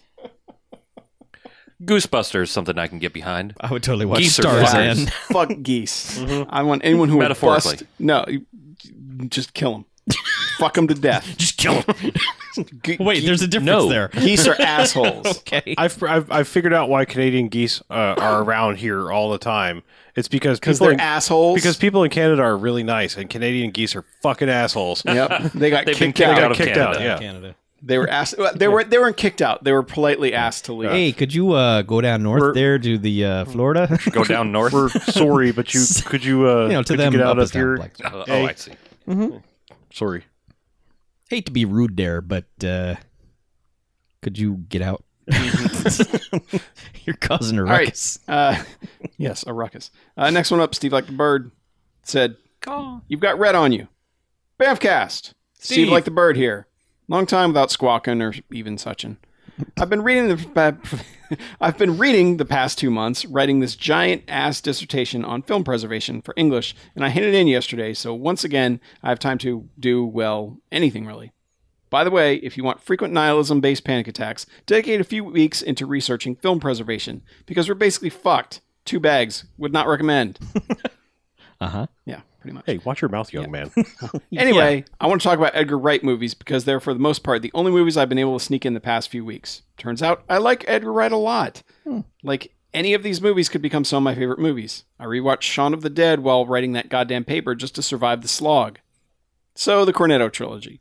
What these movies get so right is dedication to character. Every gag is just so true to the characters, and all these characters are super endearing. Every single one of Simon Pegg's and Nick Frost's characters are losers, but they're very different kinds of losers. Sean is very different from Angel, who is extremely different from Gary King. Also, these movies have real heart. The platonic romance between Peg and Frost in Hot Fuzz is heartwarming, and Shaun of the Dead gets really sad. Spoilers! Sean's reactions to the death of his stepfather and his mother brought me to fucking tears both times.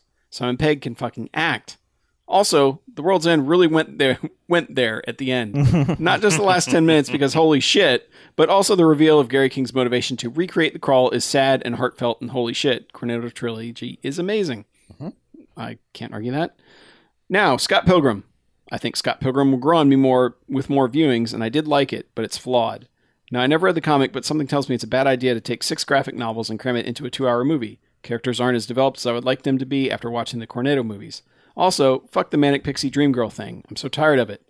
Also, this movie has like every young actress I'm in love with Brie Larson, Mary Elizabeth Winstead, Aubrey Plaza, Allison Pill, Anna Kendrick. Chris Evans and Brendan Ruth are fantastic. Jason Schwartzman is always good to see. What I'm trying to say is the cast is awesome. Now, Michael Sarah. I don't hate Michael Sarah. Some people do. I'm not one of those people. That being said, there's something unlikable about Michael Sarah, which is a problem because every character in this movie is an asshole, including our hero. It's a movie full of pretty unlikable people, except Knives. Knives is the best. And I've had a hard time rooting for Scott. You need an actor who's super charming to make up for Scott being so flawed, and Michael Sarah doesn't fill that need. Yet, at the end of the day, I still had a lot of fun. Sorry for the long and colored email, but that you had to read out loud, Mackie. But it's been a while, and Edgar Wright is just plain old rad. I liked Ant Man, and but it's only now I realized how great that movie would be if he got to stay on as director. That's an email for another day. 351 days until his next movie, Baby Driver, comes out. I'm ready. Crash and Burn, Steve Like the Bird, sent via a slice of fried gold. P.S. Ramona's hair colors changed throughout Scott Pilgrim almost perfectly match the three flavors of Cornetto. I'm 98% sure this wasn't intentional, and I'm reading way too much into this, but I think it's cool. and he sent pictures of how she's got the red, then the blue, and then the green. Uh, I think Scott Pilgrim's supposed to be an asshole. Oh, yeah, he he does say that. I mean, but he's he's supposed to be a likable asshole, and he's kind of I don't know. I think he's. I I don't know. I, I go think he's both likable ways enough. on it. I'm a huge, like, huge sucker for that movie. Um, but I don't know. I think he's likable enough. Um, I don't know. I need to watch that again for the hundredth time. I I, I feel it. need to refresh my memory on I every. would say this. details. and I'm not sure it's going to sound right or like I'm not being an asshole myself, but I feel like I feel like Scott Pilgrim is one of those movies for people dir- directly in our generation and our upbringing as far as game video game knowledge and and like things you, we grew up on. Mm-hmm. And I feel like there are select few people outside of that that will appreciate the movie, but I don't feel like it's for everyone. I mean, I still I still think it stands alone. I don't think it's like I'm not trying to say like you have to be our age to enjoy this. I just feel like it's such a hyper specific pace and something about the movie that I feel like not it's not it's obviously not for everyone like right off the bat. And I, I I never take offense when someone says they don't like Scott Pilgrim. I mean, I do question them a little bit, like especially if they're you know it seems like a movie they should like, you know, Mhm. but you know, I, I just feel like it's, it's a very polarizing movie. I guess is what I'm trying to say, and I feel like we all just kind of like lucked out in the we can appreciate Scott Pilgrim thing more, like because there's there's a, st- something to be said about the way indie music was treated specifically in like the 90s and this like reverence for indie bands and video games and Oh, just yeah. like all this pervasive stuff that's in Scott Pilgrim and I feel like that's not like there anymore. I mean, if- I feel like now it's more now it's more like it's just like it's kind of it it has a little bit like like like kind of out trying to hipster the names of the bands and not really like the talent of the band or anything like that. It was just like Mhm. what's hot right now. It feels like more now than you know. I, I don't know. Maybe I'm just it's all dumb. No, I don't know if I had a point there or not. Well, it- the problem with the adaptation also is that the comics weren't done. They they hadn't finished them when they had been writing the script, Mm-hmm. and so it basically is completely different for you know, basically from Brandon Booth's X through the end, and then it kind of comes back to it because some of the stuff that they did in the movie um God now Brian O'Malley ended up using in the final book of Scott Pilgrim, Mhm. but it goes very different directions. Like it's the I'm going to say the comic is better. Uh, I especially like the way it handles a lot of things, like the way he defeats uh, Brandon Ruth's character is they have to have a race through Walmart without going insane. And going through and spending too much time in Walmart drives Brandon Routh's character insane. and, but Scott can handle it, and he ends up leaving. Like it's just weird stuff that you know just does not translate to to uh, a movie. But I also I love that movie. I love I love the use of the soundtrack in there. Like it's just one of those like I've said before about a lot of movies where it's like you go for it and you're like I don't care if I alienate a bunch of people. The people that like this are going to go fucking nuts Right. and love every frame of this, Mm-hmm. which is kind of how that movie is. Yeah, I mean, I, maybe that's what I was trying to say is I the people aren't willing to take chances on hyper specific target audience movies anymore. It, it's like every movie has to like be run through this commercial filter where it's like, yeah, that, but you know, not everyone's going to get that reference. So can you dumb that down? Can you dumb this down? Can you make this more appealing? Can you, you know, put a tighter shirt on her? You know, all all like these dumb things that you have to do for mass market, you know, kind of things. And it's just like, it it I appreciate like when a movie kind of I feel like Scott Pilgrim was like one of those hyper specific target audience movies, and for the people that it hit, it hit, and if it didn't, you didn't, you know, no harm done, kind of thing. Like Yeah. you know, it, and it's also one of those things that suffers in the adaptation in that the female characters in the comic are plenty three dimensional, Mhm. whereas in the movie they just kind of got chopped down to their archetypes and that was it. Where you know, like Envy, his ex girlfriend, is like a very sympathetic character Mhm. because it's like, yeah, Scott kind of treated her like shit too, you know, and so she treated him like shit back. You know, Right. there's like that whole thing where it's like, okay, you know, there are two sides to it, and they actually tell her side of the story. So yeah, I, I but- guess I, I I I don't know. I mean, I I can't single that out. I I feel like every character was kind of paper thin, like archetype. I mean, I think that's like part of the charm of it. mhm. to me. I, I just feel like everyone is just like boiled down to not, I wouldn't say a stereotype, but like s- specifically like oh, you do A this character trait. a, a character trait, like Yeah. you know, oh, you do this, like oh, you're the gay roommate. Okay, that's all you have. Like Right. you know, you're some snarky gay roommate. You're the you know the vegan guy who thinks he's better than everyone else. You're the you know you know the quirky Asian exchange stu- or not exchange student, Asian student. You know that's Mhm. you know. I mean, it's just like it's everyone's just like really basic. You know, and I, I strangely enough, I find that to be one of the more endearing things about the movie is that like nobody's like a character. It's just like eh. Here's all the things you've Yeah. Did they did they make Steven Stills the lead singer gay in the movie? never mentioned. No. Okay. Cuz cuz that's what happens in the comic Yeah. and it's funny because he's just like they show that Scott had become so detached from everyone because the comic takes place over a very long time and there's a point where he's just like like Steven shows up with a boyfriend and Scott's like, "Wait, you're gay? What?" And he's like, "Yeah, I've been out for like half a year." like Right. you're such a dick you didn't even know. You know, it, it's it's that sort of thing, but I, I I couldn't remember if they did it in the movie or not. But yeah, I don't know. I the, think- the way they treat it in the comic is just Yeah. like it. It's so great because he's just like, no, he's like yeah, like I've I've been gay for a while. You didn't like you didn't hear about it Hmm. or Mm. anything, you know? Yeah. no. And, and I wish they had done something with that in the movie, but they didn't. So Hmm. I guess not. Yeah. So anyway, but yeah, and those other movies are classics in their own right. I, I think World's End is the weakest of the three Cornetto ones. Yeah, I mean they, they go down But- in order for me. I Yeah. mean, just I love them all, but I mean, Yeah. that's my favorite order down. I think Shaun of the Dead and Hot Fuzz are pretty close, and then there's a bit of a drop off to at World's End, but still. really yeah, good. and the thing about World's End too is like the soundtrack hits that very specific Brit pop that I think people our age are like the only ones that remember. Yeah. From like basically 1990 and 1991 and that's it. Right. Like and that music fucking died right after that, but all of that stuff is the soundtrack of that movie, Yep. which is the whole point of him trying to recapture that that point in time and not happening. Hmm. But anyway, moving on. All right. Uh, next one up is from uh, Max, who has a movie recommendation. Says, Hello, Bavcast. It's April, which means it's time for your favorite thing in the world animation recommendations. No. The movie. the movie. no, Wow. well, let's see another email. All right, move I'm next going to one. read it. Oh, okay. Damn it. The movie you want to watch is Dirty Pair Project Eden. It's a silly ass sci fi action movie about two female secret agents with a talent for fucking up everyone else's lives spectacularly, investigating a scientist that is making a totally not H.R. Giger alien out of rocks. The movie is never boring, gorgeously animated, only 83 minutes long, saturated with 80s as fuck music and fashion, boobs, and honest to goodness, it feels like a spiritual sequel to Hard Ticket to Hawaii. I hope you Uh, guys check it out. Uh-huh. Crash and burn. Max like the Jodie Foster.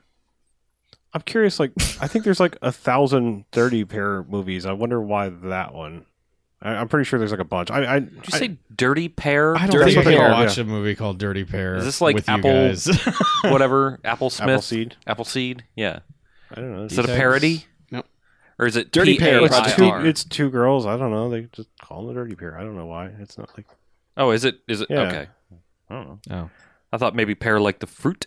that's what I thought. too. Oh no, like pair like two, two of them. P.A.I.R.. Yeah. Oh, it's a whole thing. There's like, yeah. there's a whole Dirty bunch of Pair, these Project Eden. I, Yeah. I That's the know. one to watch. I'm just saying, I've, I've there was a point in time where I watched a lot of anime, and I'm tr- pretty sure I've seen some of the Dirty Pair Dork. stuff. things. Good lord. What? I'm just looking at this box art, just like, yeah, Dirty Pair. no, no, no, Yeah, Chuck says no. no Apparently. animation. Well, Well, that's just happening well, hunker, regardless. hunker down, fellas. What? I got a couple more emails for you. Oh, okay. oh, good. me the next one guess. up's from Birdie. Hi, Birdie. This is animation 2.0 and other thoughts. No, god damn it. Birdie says, "Hey guys."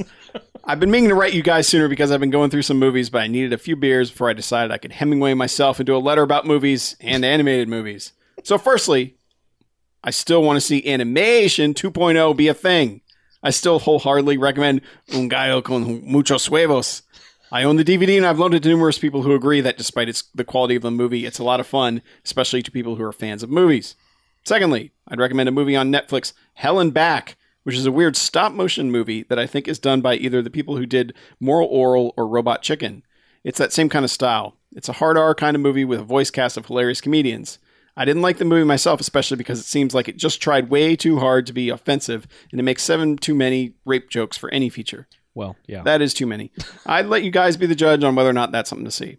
Thirdly, I'd recommend an on movie I bought and hated, but believe it deserves a viewing.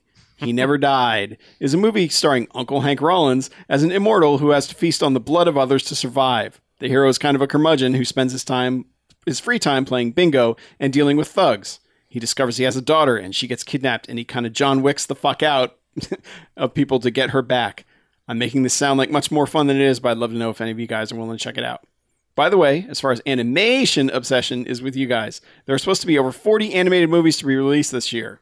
I'm hoping to see 20 to 30 of them, but I'm certain there's some future Bamcast worthy stuff coming out, besides Ice Age 9 and Sausage Party. Crash and Burn, fellas. This is a haiku, by the way. Crash and Burn, fellas. Enjoy some animation. And Henry Rollins.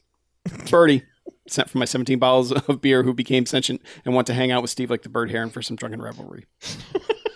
Steve's underage. We're not going to allow that. yeah, no. Sorry, Birdie. I almost watched that Henry Rollins movie just because it was on Netflix. It's not animated. That was that was confusing. By the Oh. way.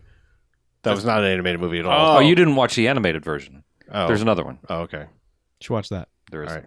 for animation. Asian. No, I mean the, the phrasing. I mean, it sounded like we Yes. were getting all animated movie recommendations. I I don't know about one of those, but Mhm. the Henry Rollins one Okay, so seemed it's a real interesting movie. based on the description I saw on Netflix. He makes it sound very good. All right. Next one up's from Isaac. Mm-hmm. It's titled Animated Fast and Furious. Salutations, Bamfcast. I'm a huge fan of the podcast and listen to it all the time. I love how you never judge a movie purely on just one thing and can still really enjoy a movie even if it's completely incompetently made or still admit the flaws of really great movies and acknowledge that these flaws don't ruin it. One thing I think you guys don't quite do enough of, though, is animated movies. God damn it. And I know at least one of you just cringed at the memory of your last month of animation and the horrors of food fight and rockadoodle. But I'm not talking. I'm not talking about legitimately bad animated movies. I'm talking about Bamfcast worthy animated movies. Movies that are poorly written, maybe poorly executed, but still badass or otherwise engaging. The kind of thing that is bad for the opposite reason Appleseed was bad. Instead of spending a thousand hours explaining every little detail of the intricacies of the world the writers created, these kinds of movies just dive right in and explain maybe 5% of the stuff that's thrown at the screen. One of my favorite good bad animated movies is called Red Line, Oh. which is, as the subject line of this email might imply, something like an animated over the top racing rebellion hyper action movie, i.e., Fast and Furious. It's full of so many things that are never explained and never fully fleshed out, but for me at least, it has this amazing ability to suck the viewer in on the final act. Oh, by the way, it also takes place in space in the far flung future. And if you watched a few animated movies that take place in the future s- in space, then you might have noticed that they usually have really amazing and uh, creative alien designs. This thankfully stays true in Redline, and any attempt to describe the bizarre, almost grotesque beauty of the animation and character design in this movie could never do it justice.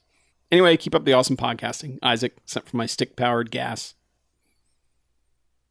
Hyphen, Uh. stick powered gas hyphen. We'll never know what the other end was. Huh. Uh, Redline. Yeah, Listener Scott from Dallas sent us all copies of Redline. He watched Redline. I have watched Redline. I You watched Redline. I have not watched Redline. I'm waiting yet. for the perfect mix of intoxicants to throw that in the Blu-ray. okay, so Harlow's watched Redline. we I- talked about it. I, I I literally don't know what to think anymore. I mean, like I, I think we could watch it, but then next thing I know, you all hate it just based on. I feel like animation is is is y- y'all's talking puppy movies, and I feel like I'm like, yeah, it's fine. You know, there's nothing wrong with some animation. It's Like, yeah, you- hashtag Harlow. you're fine. just I'm just saying you're you're as off put by the idea, the notion of animated movies as I am by talking fucking dog movies. We had a terrible run. okay, Yeah, we did poll like the. It was a bad month sure. because we tried to do bad animated movies, Yeah. which are bad. Yeah. And like even when we did Rock and Rule, which was not part of a theme month or anything, it was just like, hey, you guys have really liked this. We were all bored out of our fucking minds.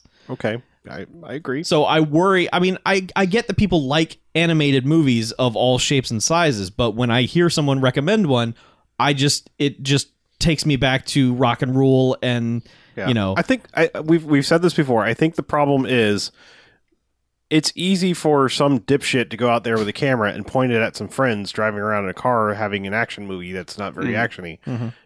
a lot of hands have literally have to be involved in making an animated movie, and, and it's harder for it to be bad, in so much that somebody doesn't has to go. Are you sure you want to do this? Because it's fucking stupid Yeah. you know and so there's like a lot more chance of oversight of like you know something happening and someone going yeah this isn't that good of an idea Yeah. Someone would be like, whoa, whoa, whoa. I'm not drawing that. yeah this this is dumb and Yeah. you need to rethink this or i quit and you know sure there are some people that persevere and make this happen anyway Yeah. and but it, it it it feels like a harder thing to, for it to come together and be bam like the ba- the things that we want from the Bamfcast and an animated movie. Yeah. It just feels unlikely, Bad in a good way. right? GoBots was all right Eh. because it was such a crass commercial tie-in, Mm-hmm. just so blatantly trying to sell Transformer rocks to kids. Yeah. Rock lords. Voyage of the Rock Lord, yeah. No, you got to put the rock lords in the challenge tumbler. of the Rock Or Lord. challenge? Challenge War of the Rock yeah. Aliens is the other. All I thing. know is it War was of the Rock Lords. is it was put the rock lords in the tumbler dot tumblr dot com. yes. That's the only thing I remember. Put the Yeah. Rock Lords in the dot tumblr.com. com. Like I would watch every single toy tie-in, any of those things, like the He-Man, She-Ra, all that bullshit. I will watch all those because those are so commercially crass that they come off as entertaining. Oh, I, I I'll watch Secret of the Sword like tomorrow. If Okay. you want to? Sweet. seriously. All right, I will say there will be something animated for you guys. Okay. What do you mean? Us. Eh. No, Boing. we will have some content regarding animation Oh, Okay. in May. Hmm. Hmm. Interesting. Not going to be a full month of animation. That's Anime. because I don't want Chuck to like literally die. I don't want to die. I think he might Yeah. if we were to do an entire month. Sure. if we have something, s- we But- need to put it on a list We'll here. have we'll have some animated content. all right, Red line's pretty good though. Okay. I think that's, that's what I'm trying to get at. all right, Okay. cool. And we have one last one from Nils, which is a voicemail. Greetings, casters. This is Nils from Southern Utah. And the other day I picked up joysticks on DVD, but that's not what I wanted to tell you about. On the disc, there are a bunch of trailers for some interesting looking movies. Among them is a movie I'd never seen before or even heard of, but the trailer was amazing. It's a film called Kill and Kill Again. So after seeing the trailer, I sought the movie out, and I cannot recommend this movie highly enough. I mean, I could try to sell it to you, but I can't really do a better job than the trailer. So take a listen to this.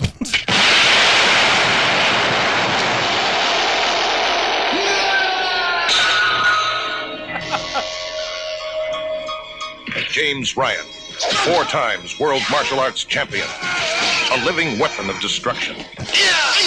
In 1980, he accepted the challenge to take on a battalion of karate commandos and kill or be killed. Now, James Ryan is back as Steve Chase in the most explosive action adventure of our time. This time, his assault squad of five international superstars must face an enemy that could devastate any army on Earth. The karate clones of the Mad Marduk. And his evil champion of champions, the Optimus.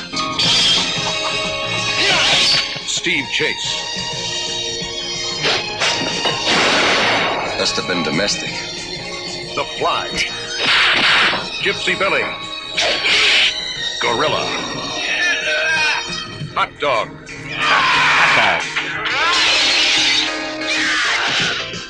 and the magnificent Candy Cane. I had to see for myself how good you really were. Together, they must battle for a prize more valuable than any trophy the freedom of the entire world. It'll be expensive. Shall we say two million? Five million. In the air, on the ground, and in the arena of death. Let the fun begin. When black belts clash, steel fists collide. In a martial arts free for all of global proportions. This is the all new Kill and Kill Again. The one motion picture that will annihilate every concept you've ever had about the limits of human strength, conditioning, and endurance.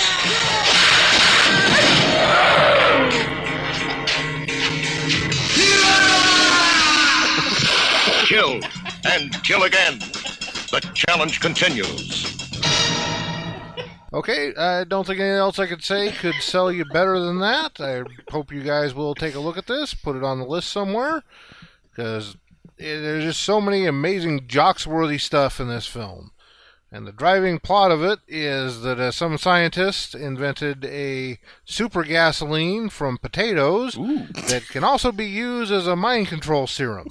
I also want to say I'm really looking forward to you covering Death Wish 3. I think it will be a very good episode when you get there. Anyway, uh, Crash and Burn, Nils out. Um, You had me at kill and kill again. Yeah, I yeah. wrote down I the didn't title even before need- you even hit play. I didn't even need the trailer, but hot dog Hot dog. made Hot that. dog. It was like, was that the world's longest run on sentence? Yeah, I pretty much was. I have n- absolutely no idea what,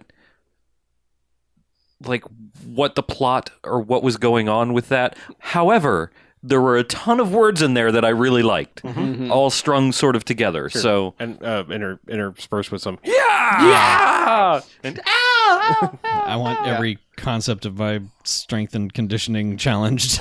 to be obliterated. Oh. yeah. Yeah. Yeah. God, I, love old martial arts trailers. I put it on the list. fucking love them. I tell you what, I like listening to a martial arts trailer like that because seeing it, you're seeing all the best stuff. Mm-hmm. But just hearing it, as long as it's got a good narrator, that'll sell me Oh, on yeah. your movie. Yeah. Like if I'd seen the trailer, I'd be like, "Well, we just saw all the good stuff." But I now I, miss- want to see what all the yelling is about. I miss trailers where they, you know, tell you what's going on. the hype man Yeah. and the Yeah. trailer. Just Yeah. hey, you guys are going to be blown out your asses. a movie that's gonna punch you in the dick. yeah. I, I love the ones that challenge you. They're like, "Can you handle the thunder kick? Yes. Are you ready to get your guts kicked out?" And I especially love the ones where they've just made up backstories for their actors that didn't exist. Four time world karate man. Just like, okay, buddy. yeah, it's on the list. Put it on the list. Eighteenth level black belt. Yes. Four time Mr. Eastern Southern Ohio's Mr. Karate. Grandmaster of Karate Universe is this guy in a thing. And it's funny, like all the the th- the trailer kept saying, like the challenge continues. It's like this is not a sequel to anything, nothing. That was not a sequel to Kill. No, Mm-hmm. yeah, I thought it was a double feature yeah, of it Kill is a- and Kill again. It's a sequel to Kill and Kill. oh, just yeah, kill. oh, Kill and Kill, It's Kill, like Kill. Look Who's Talking Too. Right. Kill and Kill Look Who's Talking Now. again. Kill and Kill again. All right, That's that's got to be it. Yeah. That's on the list. Okay, yeah, it's on the list. Nice job, Nils. Thank yeah, you. good job. So, So, uh, contact info. yeah, let's do that. Okay, go to bmfcast.com. That's all you need I to wasn't do. ready for it. Oh. BMFcast.com, Yes. twitter.com slash BMFcast. I didn't. cetera. I didn't understand it when he said it. But Yeah. Thank you for clar- for that- explaining that, to me. Yes, you're welcome. now that I've said it, now that people will understand it. Um, Patreon.com slash BMFcast. Uh, BMF at BMFcast.com. 9105 Jack's BMF, 9105569263. Those are some contact informations for you. Use those in some way. All right. Yeah. I will. I'll write I know you will. I'll write you. Thank you. I'll call you. You can email me at bmf at bmfcast.com. Yeah, but only you. They come straight to my phone. All right. Well, let's get out of here, shall we? Yes, please. I am Harlow. I'm Mackie. I'm BJ, I'm Chuck. and this is Bamfcast Out. Waking up at the crack of noon, that's the life for me. A tropical drink way